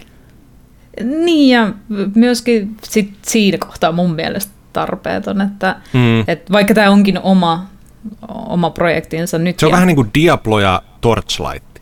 Vaikka Torchlightit on hyviä, mutta tiedättekö te, mitä mä tarkoitan? Niin, niin. Tyyli, tyylisesti tällä. Mutta toikin on jännä, just, just toi hyvä, mitä Petteri kysyi toi, että, että miten, miten on otettu vastaan tällainen. Että kun tämä on varmaan just semmoinen, että tämä on puolesta ja vastaan aika, aika isosti jengille toi, että et, et, et, et, mutta miksei se voisi olla tuotteena, tiedätkö, siinä vaihtoehtona. Niin, Et sä, voit, niin. sä voit vetää sillä jenki alkuperäinen versio ja mikä painos tahansa ja näin, mutta suomennettu versio, suomenkielinen täysin, pelikirja, säännöt, kaikki jutut, niin se ei ole mitään pois siitä toisesta, mun mielestä. Niin ja moni ei ehkä, ehkä näe sitä, että miten vaikea käännöstyö on tehdä tällaisille asioille, mille meillä on historiallisesti niin valtava sanasto, jolle niin. ei ole koskaan ollut mitään suomenkielistä versiota. Tämä on, mm-hmm. tämä on sitä niin kuin Harry Potter-suomentamista, Timo Porri-suomentamista, että, mm. että sitten kun se on olemassa, niin se on itsestäänselvyys, mutta ennen kuin kukaan on keksinyt sanaa tylypahka, niin se on aika vaikea miettiä, niin, mitä tai örkki. on. Örkkisana on myös sellainen, joka keksittiin sormusten herran käännöksessä. Niin kuin se, niin. Meillä ei ollut örkkisanaa Suomessa, tiedätkö, vaan se Kyllä. kääntäjän tehtävä oli, sana, näki sanan ork ja se päätti, että no örkki istuu suomalaisia hienosti ja sillä mentiin. Että... Ja nyt kun tämä työ on Mutta tehty... mistä tuli tätä... rölli? se on, örki, örki serkku. Nyt tämä käännöstyö on tehty ja tässä niin kuin sanasta on, niin nythän se on hienoa, että potentiaalisesti pystytään sitten oikeasti ottamaan isoja, isoja tota, sääntökirjoja ja tarinoita ja kaikkea sitä D&D-maailmasta kääntää niitä suomeksi ja laajentaa sitä, että oikeasti ne ihmiset, jotka haluaa tähän mukaan, jolla kielipäätä ei ole ja tarvitse aina etsiä semmoista ja miettiä, niin niiltä löytyy sitä sisältöä sitten myös jatkossa niin paljon enemmän. Että toivottavasti toi menestyy, koska... Mm. Ihan käytännön esimerkki tuli siitä, kuinka tuli paljon kiitosta ihan D&D-leffan suomentajalta, joka käytti älä tällä sitten pohjana sille, että miten, miten tätä leffa suomennettiin, koska ei ollut mitään muutakaan, mistä näin yhtenäisesti löytää kielipohjaa. Kyllä, eri, erittäin, erittäin hieno juttu. Ja täytyy siis myöntää itsekin, että kun buuttasin Baldur's Gate kolmosen päälle, niin olin hetken sillä, että miksi ei voi olla suomenkielistä. Nyt kun on, tiedätkö tuossa sanossa, mä olisin suoraan ottaa, niin. tiedätkö, niin kuin, paljon, mutta ei. Sitten se oli vähän sellainen, ei vitin sekoittaa pakkaa ja hyppiä kahden kielen välillä, mutta periaatteessa Miksi? DLC-nä mm. 1495 Suomi päki. Modihommat, tota, tiedätkö ja PCllä se varmaan mahdollista nyt jo, tiedätkö, ruveta vaan niin. kääntämään, että ei se, mutta niin kuin, että tulevaisuudessa ehkä se ei ole niin mahdoton homma. Mut joo. Mä voisin joo, pelata siis... AI-käännet, suomeksi käännettyä tota, Baldur kolmosta. Kaikkineen klitseineen ja, ja tota, typoineen. Se olisi kyllä Ei, ei varmasti mene kuin vuosi, että on Baldur's Gate Act 4 Korson portti tarjolla. Niin. Ostaisin. Ai vitsi. Toisia asioita mä en aikaisemmin ole koskaan miettinyt, mutta heti kun Juno sanoi sen ääneen, niin se oli tosi järkevä, käy ihan täysin niin kuin järkeen on se, että just tämä kieli, että kun kaikki käyttää samaa kieltä, kaikki puhuu näillä termillä puhuu suomeen, niin semmoinen tietty nolous ehkä siitä häveää ihan täysin. Se on tosi jännä, mutta näin se vaan menee, että kaikki on sitten samalla aaltopituudella puhuu täällä, tiedätkö, tosinäystä ja muista vastaavista, niin se on kyllä helpottaa varmasti. Uuttakin Onks porukkaa to... astua siihen mukaan niin. sitten, tiedätkö, rohkeammin. Mä just mietin, että siis on, onko tämä ensimmäinen kerta, kun tämä on käännetty kokonaan suomeksi? Uh, joo, on. Joo. Uh, toki siis niin kuin varmasti harrasteprojekteja on tehty, mutta ei ole ollut mun mielestä Niin. julkaistua te- teosta, nimenomaan, joo. missä olisi ollut mikään käännös. Ja Et miettii, että et tähän aikaan, tässä maailman, maailmassa nytten, 2023 se tulee. Kun mitä Toki- toi on ollut kasi, ennen 80-lukua, 70. Koska dynkku on tullut. onhan siitä muutaman 70 kymmentä vuotta jotain. aikaa. Kahdeksan, Niin. niin. 70 joo.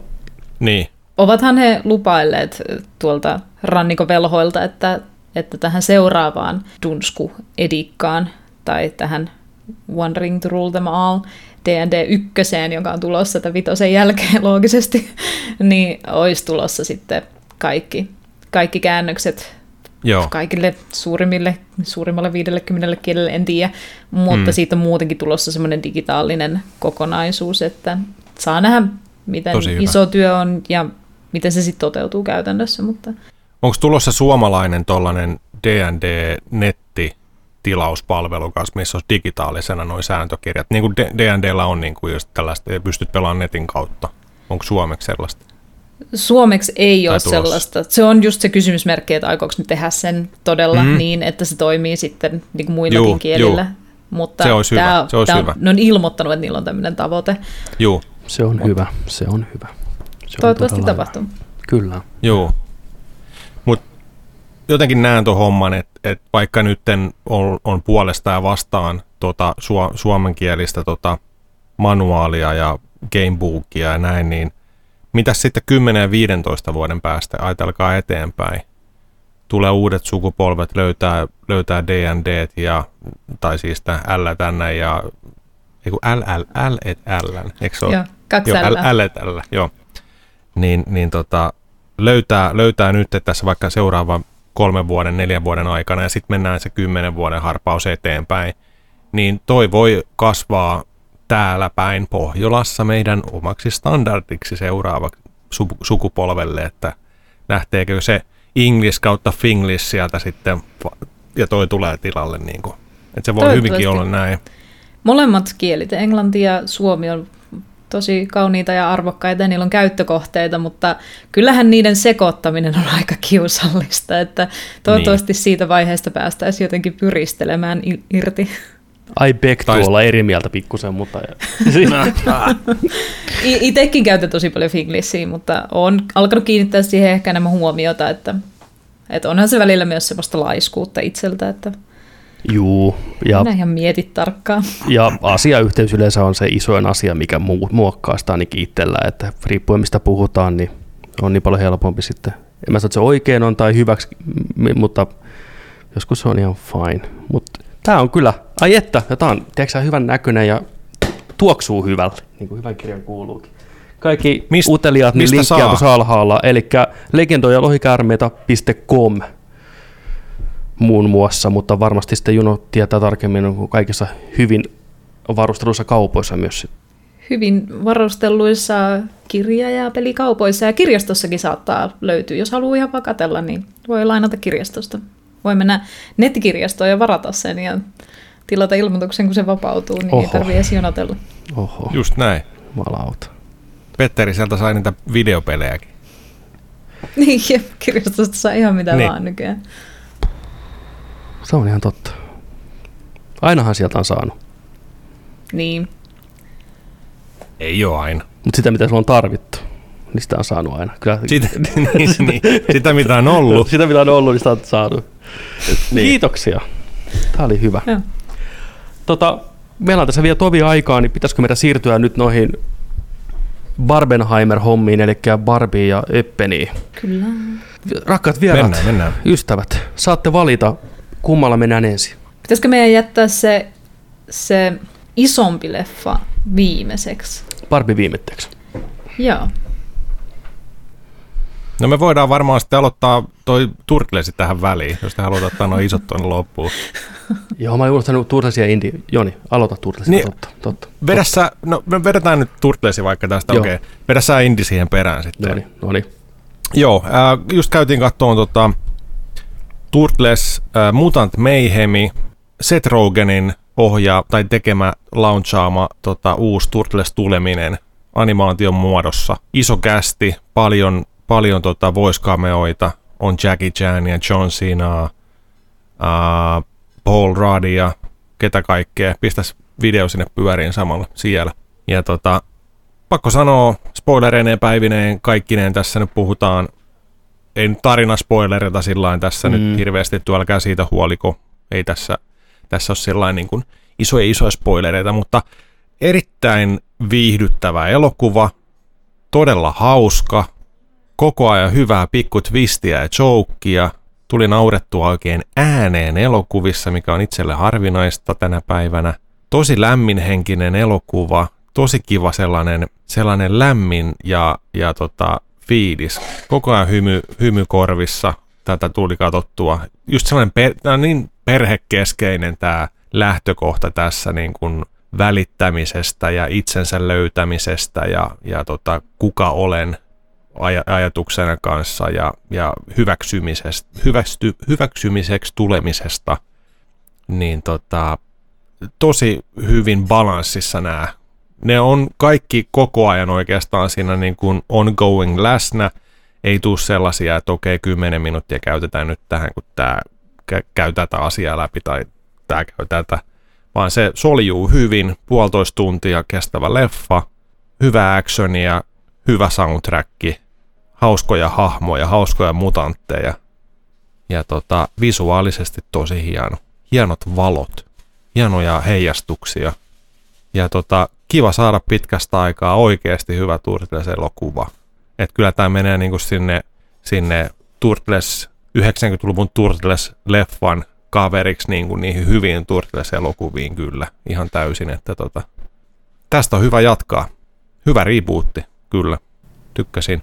Pitää laittaa katselulistalle siis. Joo. Ehdottomasti mä veikkaan, että siellä koko konkkaronkka niin tykkää kyllä sitten.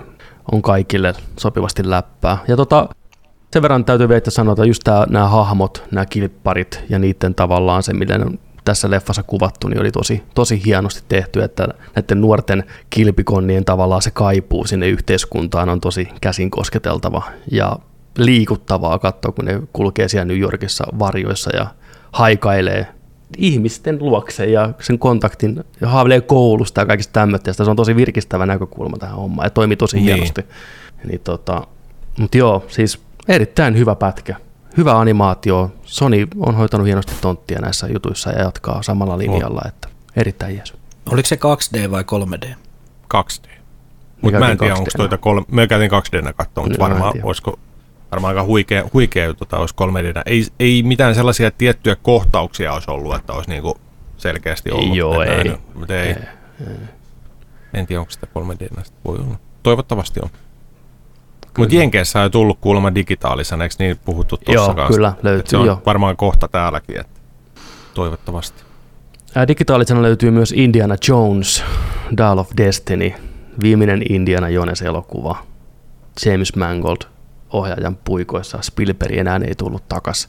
Kästistä tuttu elokuva, tästä on puhuttu vuosikausia jo vitsailtu. Mietin nyt, tätä on niinku viisi vuotta tätä, että Indy Vitonen tulee ja Indy Vitonen siirtyy ja Harrison Fordi melkein kuolee ja Harrison Fordi elää jälleen ja taas tulee. Ja...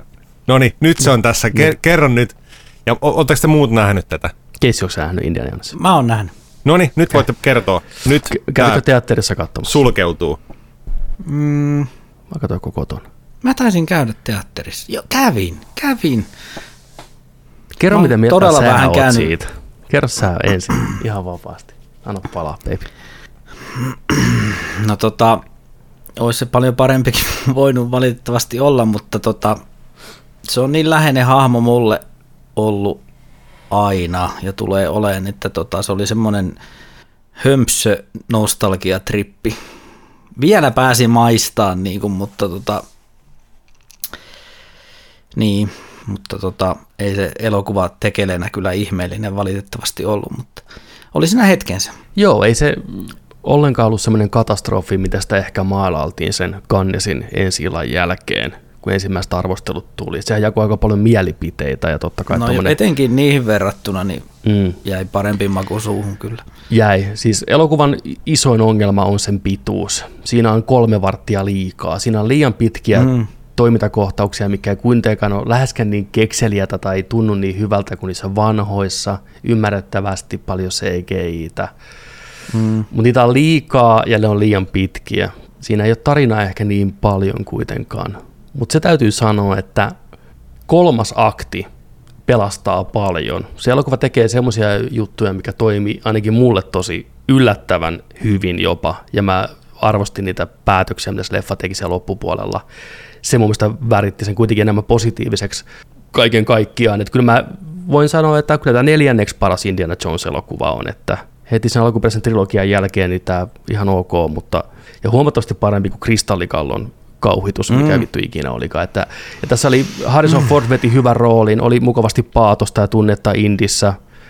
Paljon hyviä juttuja, mutta ihan liian pitkä. Ja ihan liian jotenkin mauton ja semmoinen, että se kävi tavallaan ne indie-askeleet läpi vähän niin kuin väkisinkin, mutta ne ei tuntunut enää samalta. Mm. Mutta sitten kun se leffa löysi sitä omaa jalasia ja halusi kertoa sitä omaa tarinaa, niin silloin se aina loisti vähän paremmin. Että tässä on paljon käsikirjoittajia sen kyllä huomaa, että tässä on monta elokuvaa pakattu samaan ja se ikävä kyllä on vähän rumaa mm. välillä. Mutta ne asiat, mikä toimii, niin toimii tosi hyvin ja muut on ihan ok. Eli mä tiedän, nyt vähän kurja sanoa, että ihan ok indie-leffa.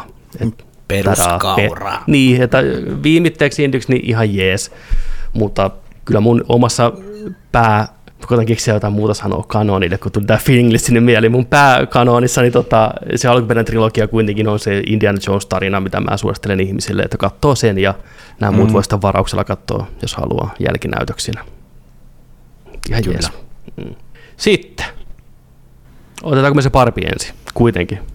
Vai ota- ku- Mennään vaan. Mennään va- vaan. Niin, vai parpi Mennään vaan viimettäin? Barbilla. Mennään Barbilla. Koska kumpi on isompi, oikeasti. Mä, on, mä mietin ehkä sitä, niin. että kummasta jää hyvä mieli, kun lopettaa. Vai jääkö kummastakaan? Totta. Vieraat saa valita. Äänestetäänkö me eri? Joo, kivipaperi saa. Vaihtoehto. Joo, keissi, keissi on open Mä- ja juna on parpi. Mä oon Barbie. okay. Ja tää on se, kumpi menee ensin. Niin, kumpi tulee ensin? Niin, Selvä. Niin? Joo, Okei, okay, joku muu laskee. okei. Okay. Kolme, kolmannella, no niin. Yksi, kaksi, kolme. Ja junalla Aika on sakset hävisin. ja keisillä kivi, joten keissi voitti. Joten kivi, kivinyrkki voitti Oppenheimeri ensin. Kivet tiski. Mennään sillä. Pistetään. Jälleen kerran käännän teille puheenvuoron. Kumpi teistä haluaa aloittaa? Miltä maistuu Christopher Nolanin tuoreen elokuva, paljon hypetetty IMAX-ruudut. Me kaikki tiedetään nämä pelkkää IMAXia. Kilian Murphy keskiössä, iso rooli, kovat näyttelijät. Lunastiko? Oliko Oppenheimerin tarina just sitä, mitä haluttiin? Eli järisyttikö vai jättikö kylmäksi? Plus, Kyllä, plus, kyllä. plus, plus, plus, plus, plus, plus. Nyt puhutaan spoilereilla. Nyt puhutaan suoraan spoilereilla. Pomppimalla. Teitä on varoitettu, teitä on varoitettu. Hyvä, Joni pitää hommat aisoissa ja on niin kuin ammattimainen ja muistutti spoilerista. Kyllä, nämä on tuomari. pelkkiä spoilereita. Nyt mennään, nyt Kyllä, mennään. yes, go. Mennään Keissi. Mitä pidit? Pidin todella paljon. En olisinpa ollut yhtä tota, innostunut fysiikan tunnilla aikoinaan koulun penkillä, kun tota, tuolla teatterissa olin. Aika meni siivillä ja aika tota, eepos, eeppimäinen tota, tämmöinen fysiikan tuntihan se oli ja pirun pitkä leffa, mutta ei tuntunut niin pitkältä kummiskaan. Vaikka joku YouTube-sankari Pelle on sanonut, että ne hahmot puhuivat ihan liian paljon ja lähti kesken leffa menee. Mutta tota, kaiken kaikkiaan niin kuin se oli kyllä vimosen pielle. Hienoja näyttelijöitä ja editointia ja se vei mut mu- mennessään, mutta mä tykkään niin paljon muutenkin kaikista dokumenteista, niin se oli niin semmoinen dokumenttihenkinen, niin siinä oli helppo sitten uppoutua. Plus sitten mä ahmin sen elokuvan jälkeen tietysti kaikkea muuta siihen liittyvää. Oli, tuli National Geographicilla dokumenttia lisää sitten asian tiimoilta, niin siinä on, se on kumminkin ollut semmoinen historiallinen pläjäys ja vaikuttava tekijä ihmiskunnan historiassa, niin se, tota, se oli oikein, oikein, oikein hyvä. aika takuu, aika takuu varmaa, niin kuin, toisaalta vähän niin kuin, ehkä liiankin semmoinen perusvarma Hollywood-pläjäys siinä mielessä. Mulle tulee vähän mieleen jokut Oscar-voittaja leffat aikaisemmat semmoiset, luoja kun nyt en muista kuollaksenikaan niiden elokuvien nimiä, Joku niistä Mutta anyway, Hollywood-klassikoista. joku kyllä te tiedätte. Näitä, näitä, näitä, näitä Oscar-leffoja. Mitä näitä nyt oli? Näin. Mutta joo, siis tykkäsin kyllä kovasti. Mulle tämä elokuva oli, heti elokuvan jälkeen mä olin aika tyytyväinen, mutta mitä pidempään tästä elokuvasta kului, niin, niin kuin laskeuma sen valui mun päälle, että ei ollut kauhean hyvä elokuva.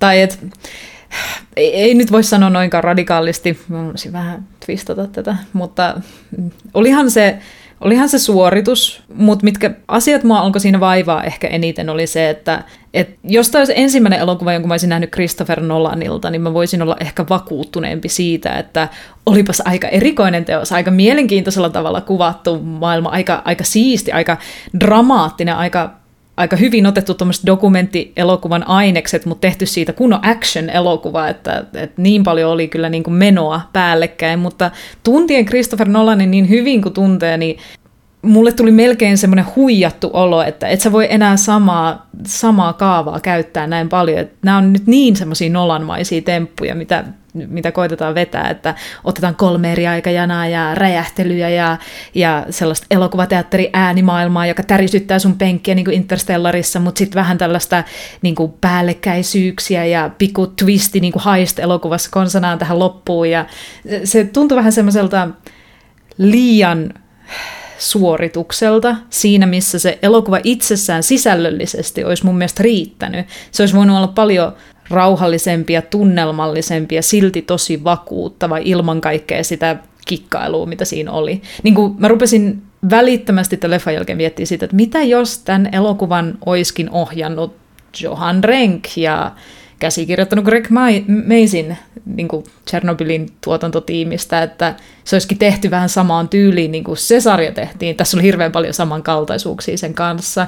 Semmoinen ihmiskunnan vääjäämätön tuho kävi todella lähellä tyyppinen dokumenttileffa, jossa on vähän radioaktiivisuutta ja radioaktiivisuusääni, mittari ääniä, mutta, mutta jotenkin Mua ehkä vähän harmittaa, koska tässä leffassa on mun kaksi lempiasiaa, fysiikka ja äh, Killian Murphy. Ja mä kelasin, että tämä olisi mun lempileffa sen takia. Niin, niin aika moni juttu jäi silleen tosi heikoksi. Niin kuin esimerkiksi se, mä en haluaisi olla tämä ihminen, ainut nainen tässä kästissä, joka huomauttaa, että tämä leffa ei selviydy Espektelin testistä, eli siitä legendaarisesta kokeesta, että onko elokuva, onko siinä naiset samanlaisessa arvossa kuin miehet, eli onko siinä kaksi naishahmoa, jotka puhuu keskenään jostain muusta kuin miehistä. Tämä elokuva ei suoriudu siis edes siitä, mikä on ihan käsittämätöntä, koska ollaan 2023 maailmassa, jossa kuvataan dokumenttia Los Alamosista ja Oppenheimerista, ja niillä kahdella tosi yhteistä on se, että molempien elämään liittyy ihan järjettön määrä naisia. Niin kuin, että miksei me nähdä niitä yhtäkään tässä elokuvassa, tai miksei me nähdä niin kuin yhtäkään merkittävää naista tässä elokuvassa. Se oli vähän outoa, koska siis sekä Los Alamosissa työskenteli fyysikkoja, jotka oli naisia, jotka oli merkittäviä, mutta myös esimerkiksi tässä elokuvassa esitelty Oppenheimerin tyttöystävä, joka myöhemmin tekee itsemurhan ehkä, niin oli ihan merkittävä lapsipsykologi itsekin ja siinä oli aika monta metatasoa, miten sitä olisi voinut käsitellä sen yhteydessä, että Oppenheimer oli aika, aika lapsuudessa kärsinyt ja, ja neuroottinen ihminen ja minkähän takia se koki niin paljon viehätystä psykologiin ja, ja siinä oli paljon sellaisia tasoja, jotka jäi mun mielestä vähän niin kuin käsittelemättä. Oppenheimerin vaimo oli tosi mielenkiintoinen hahmo, mutta olisi ollut kiva, jos senkin jotenkin osallisuutta tähän tarinaan oltaisiin voitu käsitellä jonkun muun kuin pelkä eksposition kautta, että et sen menneisyyden tarina vähän infodumpataan vaan katsojalle sille, että näin kävi, ja ne vaan juttelee siitä, ja sitä ei koskaan näytetä. Ja tosi moni muu tilanne tavallaan käsitellään vähän samalla tavalla, että, että joo, hahmot puhuu tässä elokuvassa aika paljon, mutta tämä elokuva sisälsi myös ihan laittoman paljon ekspositiota. Niin kuin, ei, ei sitä, että hahmot keskustelee keskenään, vaan sitä, että hahmot puhuu tapahtumista, jotka olisi pitänyt siinä elokuvassa mieluummin näyttää mun mielestä, kuin puhua niistä. Mutta se oli valinta, se oli selvästi semmoinen tyyli, mikä siihen haluttiin ottaa, että se on semmoinen keskusteleva elokuva, halutaan osoittaa, että Sitten ne kaksi lähti sieltä leffateatterista. Nyt tuli liikaa puhetta. Niin. Ja sanat on täynnä. Me lähdetään menemään. Mutta jotain juttuja, mitkä mua jäi ehkä sille eniten vaivaamaan, oli just se, että, että tässä on monta semmoista tarpeetonta liioteltua hetkeä, niin kuin se moraalinen kamppailu, minkä Oppenheimer käy sen jälkeen, kun ydinpommit on räjäytetty Hiroshimassa, ja, ja sit se vähän kuvataan sille erikoisesti tunnelmallisella ta- tavalla, jota mä en ihan käsittänyt, ja sitten kuitenkaan niin kuin Killian Murphyn naamalla ei välttämättä koskaan näy mun mielestä sellaista niin kuin, kyseenalaistamista tähän tilanteeseen. Sitten mua harmitti se, että Killian Murphyn oli tarkoitus näytellä Oppenheimerin, joka oli legendaarisesti niin kuin just naisten mies ja moraalisesti aika kyseenalainen hahmo. Niin kuin mä aikaisemmin mainitsin, se oli lapsesta asti aika neuroottinen ja sillä oli niin kuin, ehkä jopa jonkun termin perusteella psykopaattisia piirteitä.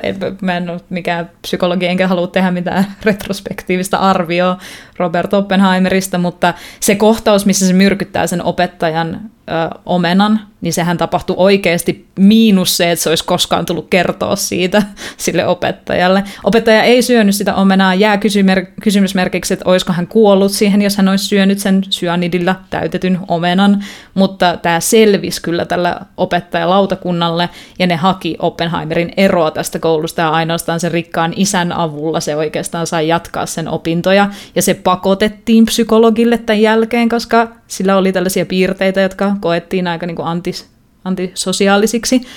Ja niin kuin tämmöisiä juttuja se elokuva tosi paljon lieventeli, koska musta tuntuu, että sillä oli niin kuin tarve näyttää Oppenheimer protagonistina, että meidän on tarve olla Oppenheimerin puolella lopussa, jonka takia se ei myöskään ehkä uskaltanut kunnolla näyttää sitä, että, että Oppenheimerilla oli vaikka tosi monta suhdetta sen sen avioliiton ulkopuolella ja että sen tyttöystävä teki ehkä itsemurhan, mutta sen vaimo oli myös tosi masentunut ja sen ihmissuhteet ei mennyt kauhean hyvin ja ehkä ne johtui siitä ihmisestä myös jollain tapaa itsestään, että ne ei ollut semmoisia sattuman kaupalla tapahtuneita juttuja, mitä protagonistille nyt saattaisi vähän tapahtua, vähän kiusallisia menneisyyden aamuja, vaan että se oli niin kuin systemaattista epäprotagonistista käytöstä, mitä Oppenheimer koki tai teki.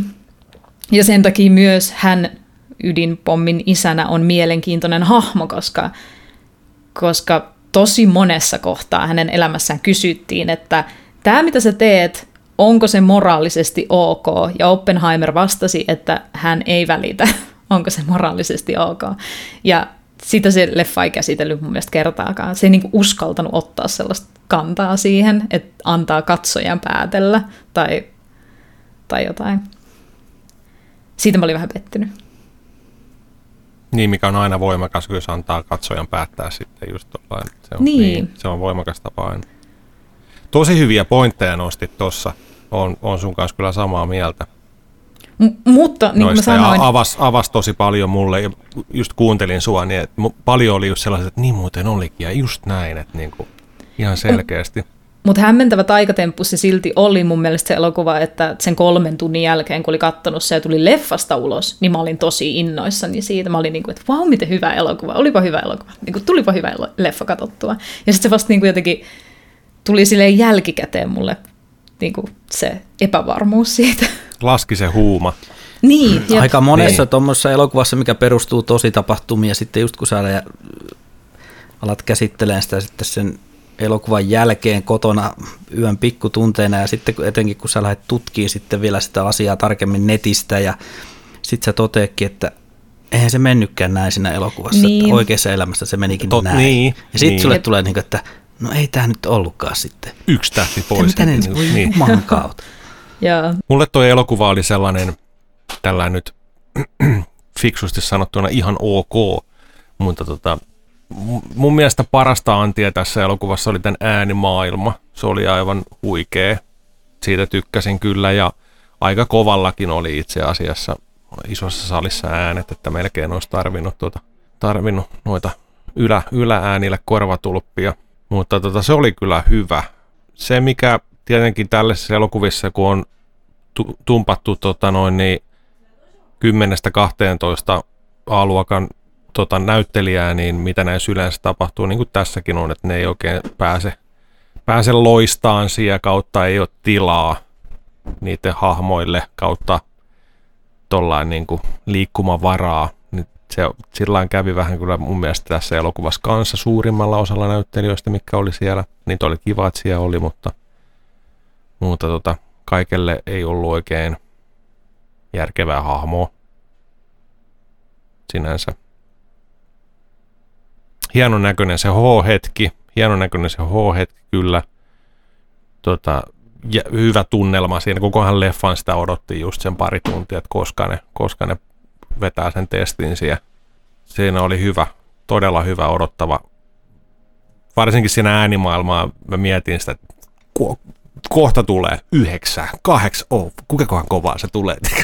niin kuin, ihan tällainen. Niin se, oli, se oli kyllä huikea, huikea sillä että tota, mut, mut, ainoa mikä ehkä jäi just tuossa sitten lopussa, lopussa tota noin, niin ehkä mietityttään eniten ja viimeiseksi niin kuin mieleen, että totta kai sillä että, että niin järkyttävä kun tämä tapahtumahomma on ollut, minkälaiset seuraukset tästä on ollut, miten tämä on muuttanut maailmaa ja kaikkea, niin just se, että miten se näytettiin itse Oppenheimerin syyllisyys ja oman tunnon tuska siitä, niin sitä mä olisin ehkä halunnut just enemmän, että mitä se sitten oikeasti koki ja miten se sitten siitä oli ja miten ihmiset enemmän sitä otti. Siitä mä oon tavallaan jälkeen iloinen, että oli tosi rehellinen Oppenheimerin näkökulmalle, että se ei koskaan nähnyt Hiroshimaa, tai se ei koskaan nähnyt niitä jälkimaininkeja siitä räjähdyksestä, koska, koska ei se nähnyt, ja siten mekään ei koskaan nähdä.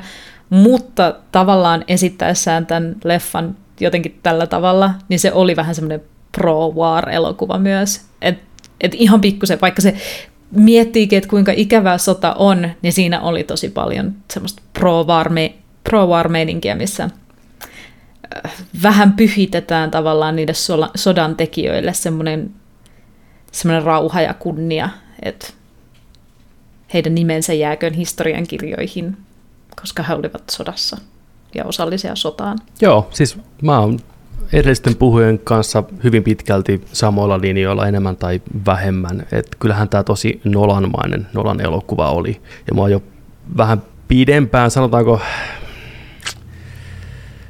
en tiedä, muutama, vi, muutama niin kuin leffa takaperin, niin Nolan, niin ne Nolanmaiset hommat rupeaa olemaan jo niin ilmiselviä, ne on vähän hämääviä välillä. Just tämä jatkuva leikkaus ja tämä ylenpalttinen äänen käyttö. Se on tyylivalinta, se on hänen valintaohjaajana tapa kertoa tarinaa ja kyllä tämä oli nyt niin hiottu versio siitä, kun olla ja vaan voi.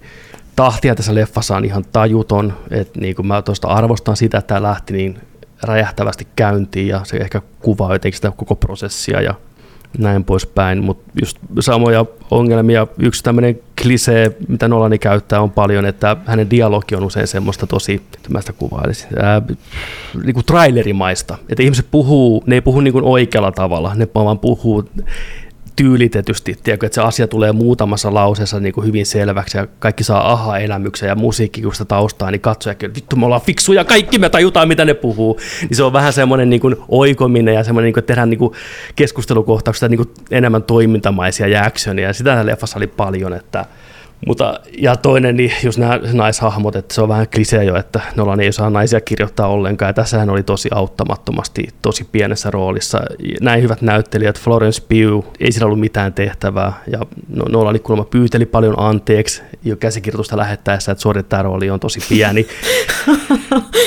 niin, sori oikeasti, mä kirjoitin, että mä oon niin pahoilla, mä oon ihan sikapahoilla, niin anteeksi, ottakaa tämä käsikirjoitus, mm. ihan sale oli tosi pahoilla. Ja samoin Emily, Emily Blunt, niin kuin Oppenheimerin vaimona, tosi kiittämätön rooli. Hän sai yhden hyvän kohtauksen, yhden leffan parhaimmista kohtauksista kuitenkin sitten semmoisen monologin siellä, mutta se oli vähän semmoinen, tosi elokuvamainen kohtaus kanssa, mutta ilmeisesti perustuu jollain tavalla tosi tapahtumiin näistä, näistä tota, puheista on ihan kyllä transkriptit kyllä näin, mutta joo, siis loppu oli hyvä. Mä tykkäsin hirveästi siitä jälleen kerran olanmainen kikka, että asia, mitä aluksi vähän tiisataan ja myöhemmin palataan siihen ja saadaan koko konteksti selville, että mitä just siellä ihmiset puhuu ja mistä niin kuin keskustelut lähti käyntiin ja miten pikkumaisista asioista tämä konflikti osittain lähti käyntiin. Ne oli tosi mun mielestä kiahtovaa ja hyvin toteutettu ja se loppui hienosti sito kaiken yhteen. Mutta sitten siinä puolessa välissä kaikki nämä tämmöinen vaino liittyen niin kuin juutalaisiin ja sitten tota, varsinkin tähän poliittiset puolet, just että onko kommunismi kuinka valla ja kuinka on kommareita ynnä muuta, niin se on vähän vieraampi mulle käsitteenä, aina mitä mä oon sen ajan noista kommarivainoista, niin on saanut elokuvista ja TV-sarjoista ja siinä kohtaa vähän meikäläistä putos intressi ja ehkä se punainen lankakin, että hetkinen, kuka se oli mikäkin ja mitä se tapahtui, kuitenkin näin ihan, että siinä kohtaa se leffa ihan ehkä pikkusen ei ole onnistunut pitää niin kuin siinä mulle sitä mielenkiintoa kasassa. Ja sitten tämä itse pommi räjäytys oli ehkä elokuvan isoin pettymys mulle kuitenkin, että miten se oli toteutettu ja miten se oli tehty, että eikä sillä nyt sinänsä niin väliä ole, mutta että kun sitä niin varjeltiin ennakkoon, että älkää vaan mm. näyttäkö, että miten ollaan sai tämän aikaa, että nyt on räjäytetty oikein ydinpommi jossain ihan saletisti, niin se oli hyvin kaukana niin, siitä. Se oli, se... Se, oli, se oli yksi pensaräjähdys, mitä on kuvattu hyvin lähellä ja ääni hoisi hommat mm. ja valot. Niin, että se oli, Joo. Mm, se oli tavallaan tehty niin turvallisesti kuitenkin ja jotenkin niin varovasti, että se ei toiminut mulle se tyyli, miten oli tehty. Et, tota, mutta Pettynyt, ettei näkynyt kunnon sienipilveä. Kyllä se sienipilvi on kuitenkin niin, niin ikoninen juttu, että Jep. kyllähän me siihen yhdistetään ja ei ole muuta voimaa tässä planeetalla, mikä kaikille tulee saman tien sen mieleen. Että se olisi pystynyt kuvaan niin monella eri tavalla tai niin pelottavasti tai niin kauheasti, että se olisi ollut mun mielestä parempi ratkaisu, mutta totta kai Nolan haluaa sitä realismia, realismia, realismia ja näin, niin tuolta se on varmasti näyttänyt, mutta mulle se hetki ei sinänsä toiminut. Mä taas tykkäsin sitä sen jälkeisestä kohtauksesta, missä käytiin läpi, kun ne pommit oli tippunut ja porukka riamutsi ja itki ja oksensi ja me nähtiin niin kuin Oppenheimerin perspektiivistä tavallaan ne tunnetilat niiden muiden ihmisten kasvoilla. Se tilanne oli niin kaoottinen siinä, että itkikö se vain naurokse vain. Mä tykkäsin, miten se oli tehty ja se näki, kuinka nahka lähti irti, että oltiin pään sisässä. Että se oli e- elokuvallisesti hyvin kerrottu. Mä en tiedä, kuinka todenmukainen se on, koska just aikaisemmin puhuttiin, niin eihän Oppenheimer koskaan pyytänyt anteeksi mitään niin kuin näitä asioita, mutta hänen teot sitten taas niin kuin ydinohjuksia ja kaikkia tämmöisiä sopimuksia kohtaan on hyvin anti niin kuin ydinaseet. Niin kuin hänen teot puhuu paljon kovempaa kuin hänen sanat. Ymmärrettävästi hän ei voinut myöhemmällä iälläkään koskaan sanoa, että no, olisi ihan oikein, että me pudotettiin ne pommit, kun häntä aina sitä kysyttiin, että no, oppis, mitäs mieltä sä oot?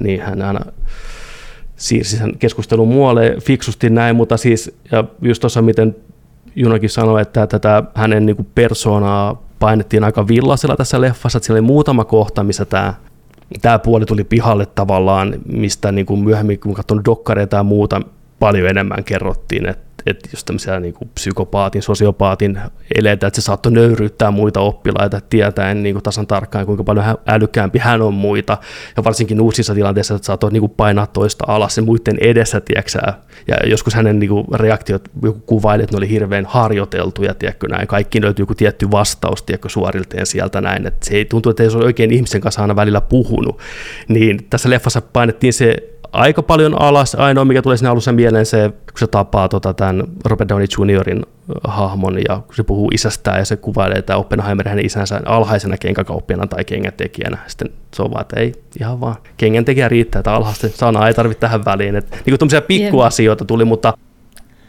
totuus on ollut varmasti paljon monimutkaisempaa kuin tämä leffa antoi koskaan ymmärtää. Ja kun mä pidän Killian Murphy tosi hyvänä näyttelijänä, niin mä olisin ehkä halunnut nähdä sen oikeasti näyttelemässä tällaista niin kuin neuroottista, hyvin tarkasti eleensä, hymynsä, kasvojen liikkeensä harjoittelevaa ihmistä, koska mä luulen, että se olisi kyennyt siihen, se olisi ollut tosi kanssa. mielenkiintoista katsoa, mutta tämä oli vähän tämmöinen, näytät vaan Killian Murphyltä ja oot sille semi hyväksyttävä hahmo, niin tämä menee jenkin yleisöltä furkusta alas tai jotain.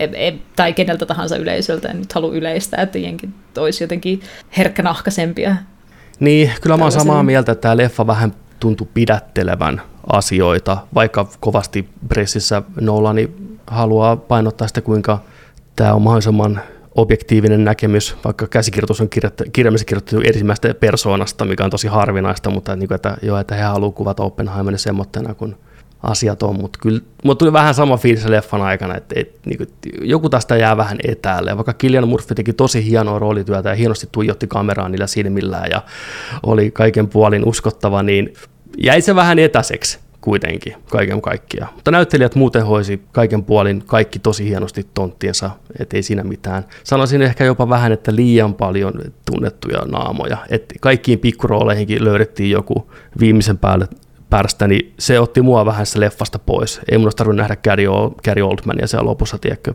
presidenttinä tai, tai Kiusakin veljestä, vaikka vetikin hienosti sen roolin siinä kenraalina vai minä se oli, niin vähän oli liikaa.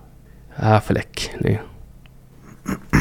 Joo, Mut kyllä mutta semmoinen aika tasapaksu, ja nyt mulle muistin sen, mikä se oli se elokuva, mistä mä olin vertailemassa, mutta tota Ron Howardin Kaunis mieli, sehän oli Oscar-voittaja, pläjäys voitti kaikki mahdollisia. Sitten se oli kumminkin semmoinen minun mielestäni aika tasapaksu semmoinen.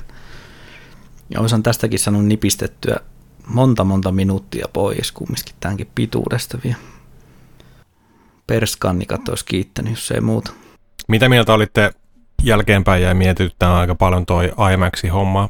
Me nyt kukaan ei varmaan sitä IMAX-teatterissa nähty, mutta tota, oliko teidän mielestä niin kuin filmati, tai miten se oli kuvattu, niin oliko se teidän mielestä sellainen, että olisitte voinut visioida sen IMAXina, tai että olisiko se tuonut jotain visuaalisesti vielä enemmän, koska mun mielestä se ei tuonut mitään semmoista.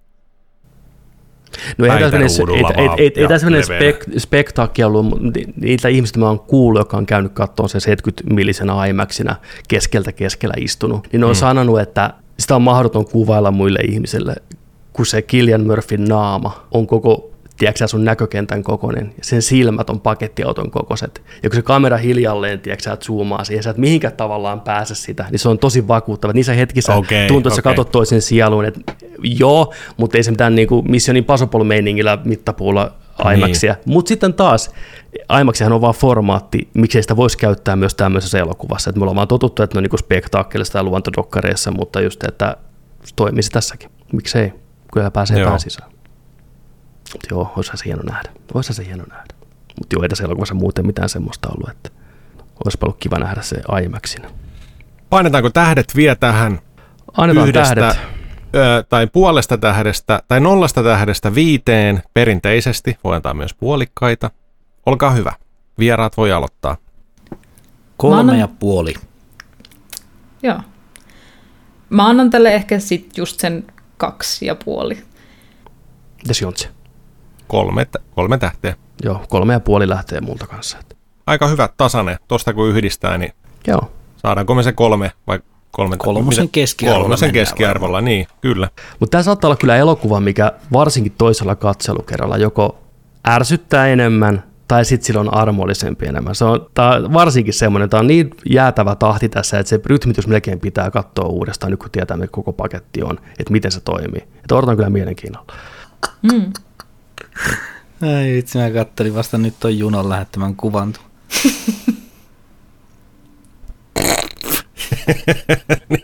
niin onkin. Oi vitsit. Siinä, siinä on vanha kun on piirretyn teräsmies. Siis, tota varten. Tolla Se IMAX jo. siis, no, no. Hei. Joo, tämä elokuva on muuttunut ihan täysin. Niin, viisi tähteä. Mä muutan Askoreni. Jäätävät seileno. Eturivistä IMAXi kattoo. Niin.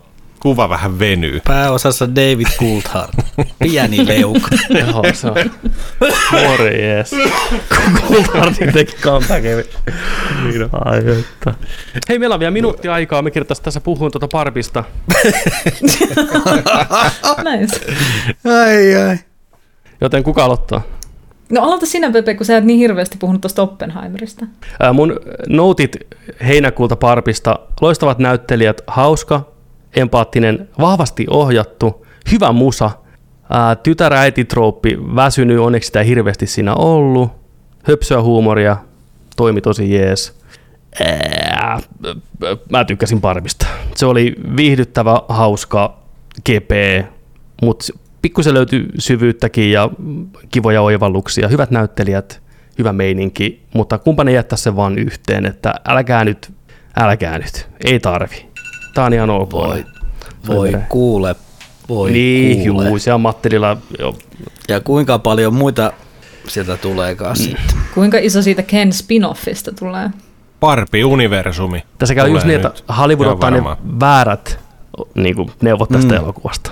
Niin kuin, ei näin. Mutta joo, elokuva oli hyvä. Mm. Elokuvan vihahan se ei ole, mutta niin kuin, elokuva oli hyvä. Tykkäsin. Sitten. Mä voin heittää tähän väliin kanssa, että ihan, ihan jeppis elokuva. Tykkäsin tosi paljon tuosta kulisseista. Varmasti mä oon, tai haluaisin, että tämä voisi olla tota sitten ainakin Oscari. Tota noin, niin oli hienosti rakenneltu lelutaloa ja pinkkiä, jos minkä näköistä ajoneuvoa ja, ja tota paikkaa ja oli tosi hienon näköinen ja et sitä oli kiva kattella. Tämä oli just sellainen elokuva, mitä mä ajattelin, että voisi saada Parpista ja siitä franchiseista ja tuoda hauskasti Matteli tähän mukaan ja pukumiehet ja tällainen kuvitteellinen maailma ja tällainen. Se oli hauska. Se oli, se oli tehty mun mielestä oikein ja oikea ratkaisu ja paljon oikeita ratkaisuja tämän elokuvan suhteen muutenkin, että, että tällainen kepeä, kiva, ää, hauskoja, Will Ferrelli hyvä, lempikohta, oikein nauroin ääneen, kun se meinasi pyörittyä siellä pöydän äänessä. Ne kuiskas silleen, että hei, mikä on tilanne? Ja sitten, Mitä mit... Taju lähti saman tien. Parpi on karannut. Mutta tota, mä tykkäsin myös Kenistä, yllätys, yllätys, mutta tota, siinä oli hauska just tää tota, Keni löytää itsensä juttu ja se oli, se oli niinku mun mielestä parasta, parasta hauskinta siinä elokuvassa. Vieläkin soi päässä I'm just Ken, niin kuin joka päivä silloin tällä. Joo. Ja tota, yksi mikä oli tietenkin tämä, tää tota, onneksi ei ollut liikaa se, se tota, tää, kuka kutsuu minua, kun minun elämässäni on, on vaikeaa äiti kautta tytär kautta slash juttu. Et onneksi se ei ollut pelkästään sitä, tai että se oli se, niinku se kaikista isoin, mihin olisi siinä keskitytty, vaan että se oli vähän pienemmässä niin kuin tilassa. Niin se oli hyvä, koska muistan se kohta, kun tota Barbie, Barbie on masentunut ja Ken, Ken Worldi on käynnissä siellä ja, ja tota noin, niin sitten se oli, että ei, me voida antaa nyt periksi ja sitten tämä äiti alkaa, tiedätkö, siellä lelumaailmassa niin kuin vetää sellaista, sellaista siirappista tota, monologia siinä sitten, tiedätkö, ja näin ja sunkin pitää tollaan yrittää, sunkin pitää nyt tällainen yrittää, me naiset ollaan aina tällaisia ja tällainen niin mun mielestä se oli niin huonosti kirjoitettu se monologi siinä, että mun teki mieli huutaa, että paskaa! Mutta mä en viittinyt, kun mun vieressä joku oli Tiedätkö sä itki siinä, kosketti sitä niin syvästi, mä olin, vittu, vittu paskaa! Näin. Mut se oli, se, oli, se oli kyllä ihan hirveä monologi. Mutta tota, joo, muuten, muuten tota, Siis mikä Muuten- monologi? Mä, mä nyt unohdin ihan, mikä Siis kun monologi? Ai se, joka tää puhuu naisten ongelmista. Mitä, niin, Niin niin se, se- tarkoitatko sä, missä naiset kertoo niin omista ongelmistaan? Niin, niin se oli, ei, mutta kun se oli niin, se oli, paskaa! Se on aika villihuuto. Ei, pelkää tuo ulkona, kun te kuljette. Liikaa puhetta. niin Ulos. Tätä, tätä mä poraat siinä vieressä. Ja jäniskengät jalka ja vitunmoista kipitystä Niin, niin on, karkuun. Niin on. Tämä ei ollut se pointti, vaan se oli niin huonosti kirjoitettu se teksti siinä ja se Mä oli niin awkward. Se oli niin awkward. Se oli Anna mä niin Joni pelastan sut tästä. Anna mä Joo. heitän sulle ongen, niin pelastan Heitä. sut tästä. Me ollaan jo yliajalla, niin te voitte Joo. kyllä lähteä. Mä Joo. voin jäädä tänne yksinään puhua tästä elokuvasta, mutta siis se kohtaus nimenomaan, mistä sä puhut, ja muutenkin tämä elokuva, Joo. niin kuin, ei ollut hirveän yllättävä, ja sen käsikirjoitus oli aika straightforward. Siinä oli hyviä läppejä. Mä olin tosi yllättynyt, miten hauska elokuva se oli, ja siinä oli hyvä koreografia ja uskomaton soundtrack. Jotkut näistä biiseistä, mitä Ken laulaa, muun muassa se, mitä se laulaa nuotiolla Barbille kitara kädessä, jokainen nainen tietää sen hetken elämästään, kaikki pysty samaistumaan siihen tuijotukseen kitaran toiselta puolelta, uh, niin se biisi on oikeasti olemassa, se ei ole kirjoitettu tätä leffaa varten, ja se oli aika Ai kiusallinen. se on se, missä se haluaa työnnellä Barbiita. Joo, mä, joo, mä kuulin ne sanat ekaa kertaa vasta leffassa, ne oikeasti puhuu niinku push you down. Oikein. Se on oikein Okei. ihmisen tekemä oikea biisi, joka siis hämmentää mua, mutta mut anyway, se kohtaus, missä tämä nainen puhuu näistä naisten asioista, nä, ottaa tämmöisen feministisen agendan siihen käsittelyyn ja kertoo kaikki epäkohdat, mitä naiseudessa on sille tiivistetysti ja vähän provosoivasti, mutta ihan asiallisesti, niin kuin, että ei mikään niistä ole vanhentunutta informaatiota, eikä mikään niistä ole sellaista, mikä ei koskettaisi tavallaan kaikkia esimerkiksi minun sukupolveni naisia, mutta mä koin sen koskettavaksi ja mä mietin, että minkä takia, koska mä olin tosi hämmentynyt siitä, että siinä dialogissa, siinä monologissa ei ollut mitään uutta. Siinä oli aika kuluneita semmoisia vanhoja naisasia huomautuksia, että miten voi olla, että naiset tätä, jos miehet tätä, tai miten voi olla, että naisten pitää aina tätä ja tätä. Niin kuin, että mä oon kuullut niitä niin kauan, että ne kyllästyttää mua samalla lailla. Se, se monologi oli huono, se ei ollut yhtään,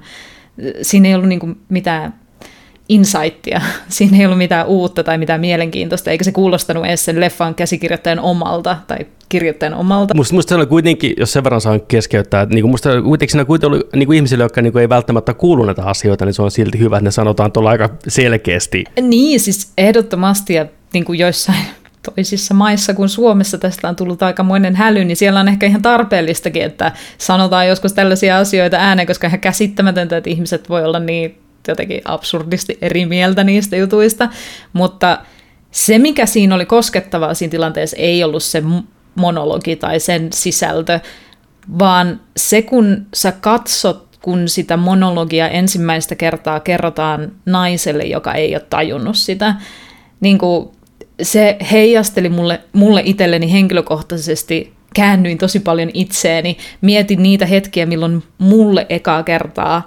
elämässä valkeni, että näin on asiat. Että, että se siirtymä ei ollut semmoinen koskaan itsellekään semmoinen, että pikkuhiljaa opin, että naisena oleminen on tällä tavalla paskaa, vaan se oli todellakin tuommoinen hetki mun elämässä, jonka mä muistan aika selkeästi, niin kuin kykenen edelleen samaistumaan siihen tunteeseen aika selkeästi, kun se, se niin kuin läpsästää sulle naamaa, ja yhtäkkiä sä otat se, tietysti nyt käytetään insel-termejä, mutta otat sen punaisen pillerin, ja jotenkin näet sen jälkeen kaikki eri valossa, kaikki asiat, ja ehkä ehkä myös liioteltuna, ehkä hetken aikaa se tuntuu ihan toivottomalta, ehkä hetken aikaa se on semmoinen, niin kuin, että pohja putoaa maailmasta, sä tajut, että sä et ole koskaan sama arvoinen kuin jotkut ihmisistä, ja sulla ei ole koskaan samoja mahdollisuuksia kuin joillain ihmisillä, ja sitten sit sä mietit hetken aikaa siinä silleen, että näinkö tämä nyt on, ja sitten sä palaudut siitä ja alat rakentaa, että no ei välttämättä, että ehkä mä pystyn tehdä eri tavalla, ja ehkä ihmiskunta menee eteenpäin, ja ehkä naisten oikeudet paranee, ja naisten asema, kuten myös miesten asema paranee, ja ihmisiä aletaan pitää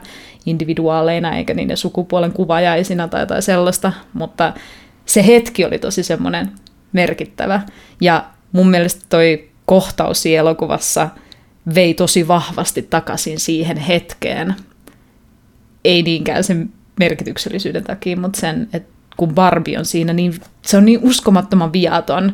Sä katsot sen naamaa, kun se itkee ja sä oot silleen, että kukaan noin kaunis ei voi, kukaan noin upea ihminen, noin kiltti, noin hyvä ihminen, noin viaton ja naivi ihminen ei voi itkeä sen takia, että maailma kohtelee sitä tällä tavalla. Niin kuin se on niin epäreilua. Ja siihen pystyy jotenkin samaistua myös kaikkien muiden naisten puolesta. Ja hienosti kiteytyy Parpileffan se sanoma ja suola. Hyvin tehty. hmm. Elokuva oli hyvä. Jatkoosa ei hyvä. välttämättä olisi, en tiedä, katsotaan nyt, mitä sieltä tulee vastaan, saatana. Tosi hyvän Crossovereita, crossovereita. Tärkein kysymys, Hiimän mitä teillä oli yllä, oli... kun te kävitte, oliko teillä mitään pinkkiä? Ei ollut kyllä pinkkiä. Ei kyllä, Ei oli ole. vähän out of place. Äh, mä oon kasvanut just sellaisessa, sellaisessa sisäistetyssä misogyniassa koko elämäni, että mä oon vihannut pinkkiä. Mä oon vihannut, kun se on semmoinen naiseuden, se on semmoinen hempeyden kuva, se on semmoinen paskaväri. Ja ehkä tämän jälkeen uskalla joskus ostaa itselleni pinkin vaatekappaleen, kun Barbie-elokuva voimannutti minut. Naiseus ei olekaan maailman rumin asia. Mä ostin parpi paidan, mutta unohdin heittää se niskaan. Mun piti heittää se päälle, mutta no. se jäi. Musta sekin on, mutta siinä olisi parpi ollut kuva. Mulla oli vähän erilainen kokemus kyllä tuon parpin kanssa. Mulla oli kyllä pinkit kalsarit, mutta pukeuduin täysin mustiin ja katsomahan oli täynnä pinkkiä ja pikkutyttöjä. Ja tota, se oli nelossalissa, se oli aika pieni sali, oli kuuma päivä ja joku oli oksentanut sinne saliin. Edellisessä näytöksessä kenties, niin se hieman söi sitä parpimaista tunnelmaa siinä, ettenkö sanoisi.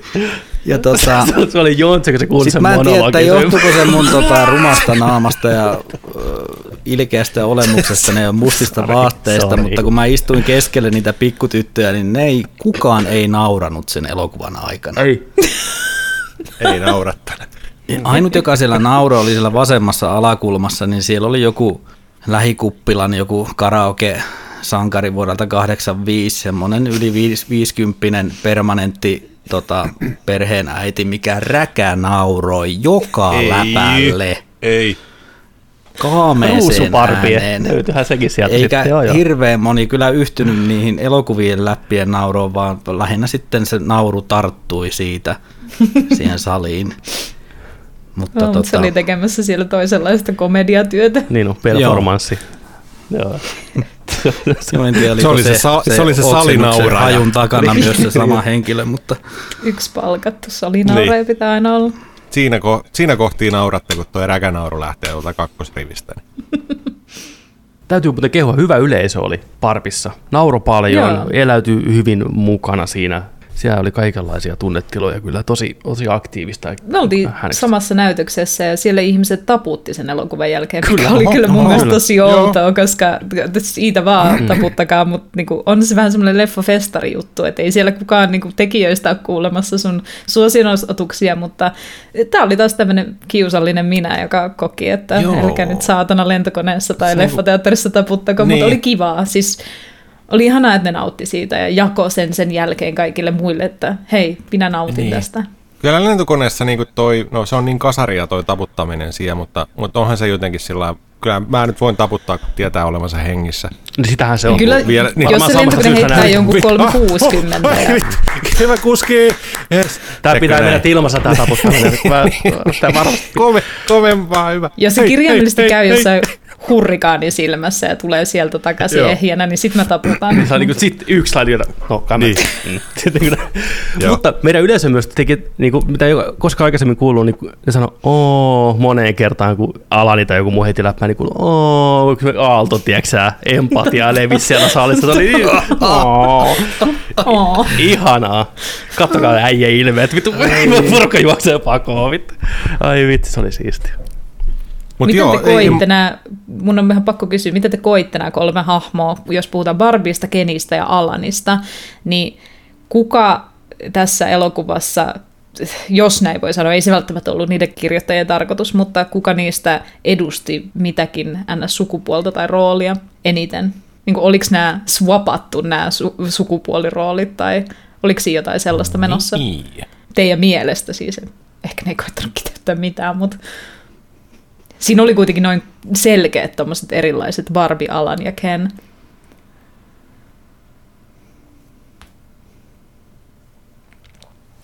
Huomaan tietysti, kun ilma hävisi täältä. Mä niinku, joo. Two minutes later. Mitä? Niin, Halo? Niin, halo?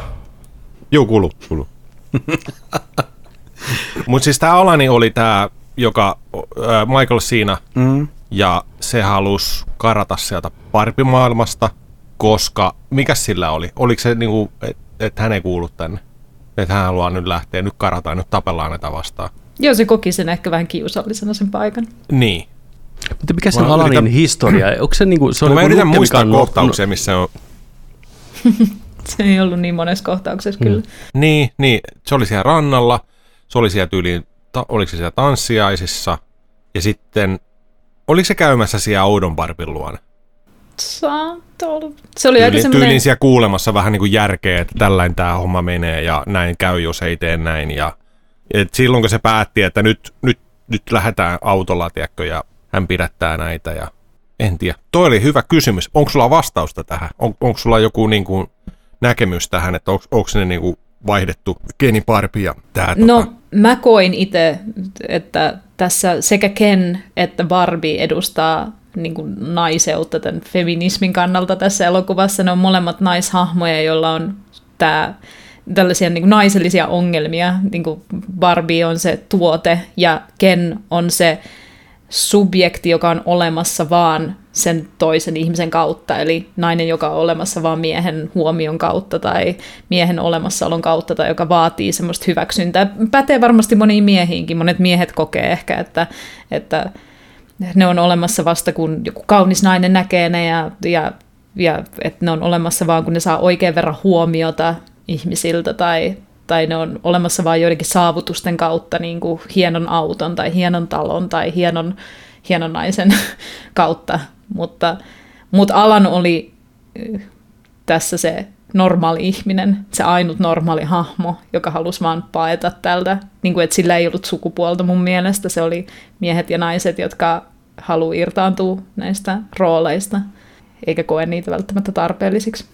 Se on ihan totta. Se ei ollut riippuvainen kummastakaan totta. hahmosta ja Joo. sitä ei kiinnostanut sillä lailla kummankaan menestys tai edistys, mutta se oli kuitenkin niiden tukena, että ei se myöskään laskenut mitään tuomiota niiden kummankaan niskaan. Miten se oli päätynyt parpimaailmaan? Puhuttiinko siinä ollenkaan sitä niin kuin backstorya? Alan oli kai joskus joku... Niin oikein nukke siis, mitä yritettiin niin kuin Kenin rinnalle. 60-luvun Joo, lopulla niin, vissiin Mutta tuli. sit se ei... Ah, niin kuin että se on ollut tuotannossa, mutta Niin. sitten niin, että se on jäänyt sinne. Se on jäänyt, niin joo. kuin, Joo, okei, okay, okei, okay, joo. Kyllä. Ja Michael Cera se Spin-off. rooliin on ihan täydellinen, joka on aina sellainen niin kuin defaulttina vähän hukassa ja poissa niin kuin muista kuvioista, elää sitä omaa linjaansa, niin se oli niin kuin täydellinen siihen. Ja olihan se kaikista ehein hahmo niistä niin kaiken puolin, että sitten kun tilanne vaati sen, että piti ruveta toimiin, niin Alan ihan pisti haiseen siellä ja kyllä oli hyvin selkeä hänen niin kuin motivaatiota siellä, se on ihan totta. Olisi sille ehkä enemmän ruutuaikaa saanut antaa. Ainakin meidän yleisö tykkäsi Alanista tosi paljon, liputti sitä kyllä ihan niin kuin halusta loppuun, mikä oli ihan kiva. Heittäkääs tähdet vielä Barbille. No tässä on multa sen kolme ja puoli, mä swappaan nämä mm. ympäri tälleen. Kolme tähteä. Mä oon samalla linjalla kolme. Voisin kyllä heittää jopa neljä. Mä tykkäsin. Joo. Barbie maistuu, Oppenheimeri maistuu, just niin kuin haluttiin, just niin kuin elokuva historia sai saaneli meille, että nämä toimii. Ja on toiminut muillekin. On tienannut muutaman dollarin ja peson on tuolla. sieltä muutama eurot kilahtanut kassan pohjalla. Joo, kyllä tuo Barbie on ollut enemmän, siis tuollainen tapahtuma, mitä ei ole nähty vuosiin, tällaista, tällaista ryntäystä. On, on saanut kyllä aktivoitua niin sellaisia ei-teatterikävijöitäkään ja näin, että se on ihan mieletön toi tapahtuma kyllä, jos miettii, että minkälaista niin kuin, kuinka paljon se on tavoittanut ihmisiä, kuinka paljon se on tehnyt dollareita, niin on se nyt ihan käsittämätön. Mutta on se niin paljon lapsuuttakin monella, että tota, ja muistoa.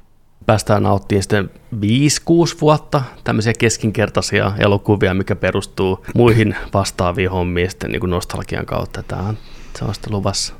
Sieltä on tulossa jo vaikka mitä. Siellä Puolet ei sano yhtään mitään niistä. Mitä siellä tulee? Tuleeko trollit? Kaalipäin. Tuleeko pollypoketit? Kaalimaan kakarat tulee ja Tuleeko Cabbage Bad ihan, ihan saletisti tulee ja jotain prätsiä varmaan tehdään. Ja, Prätsi, Kyllä siellä. joo.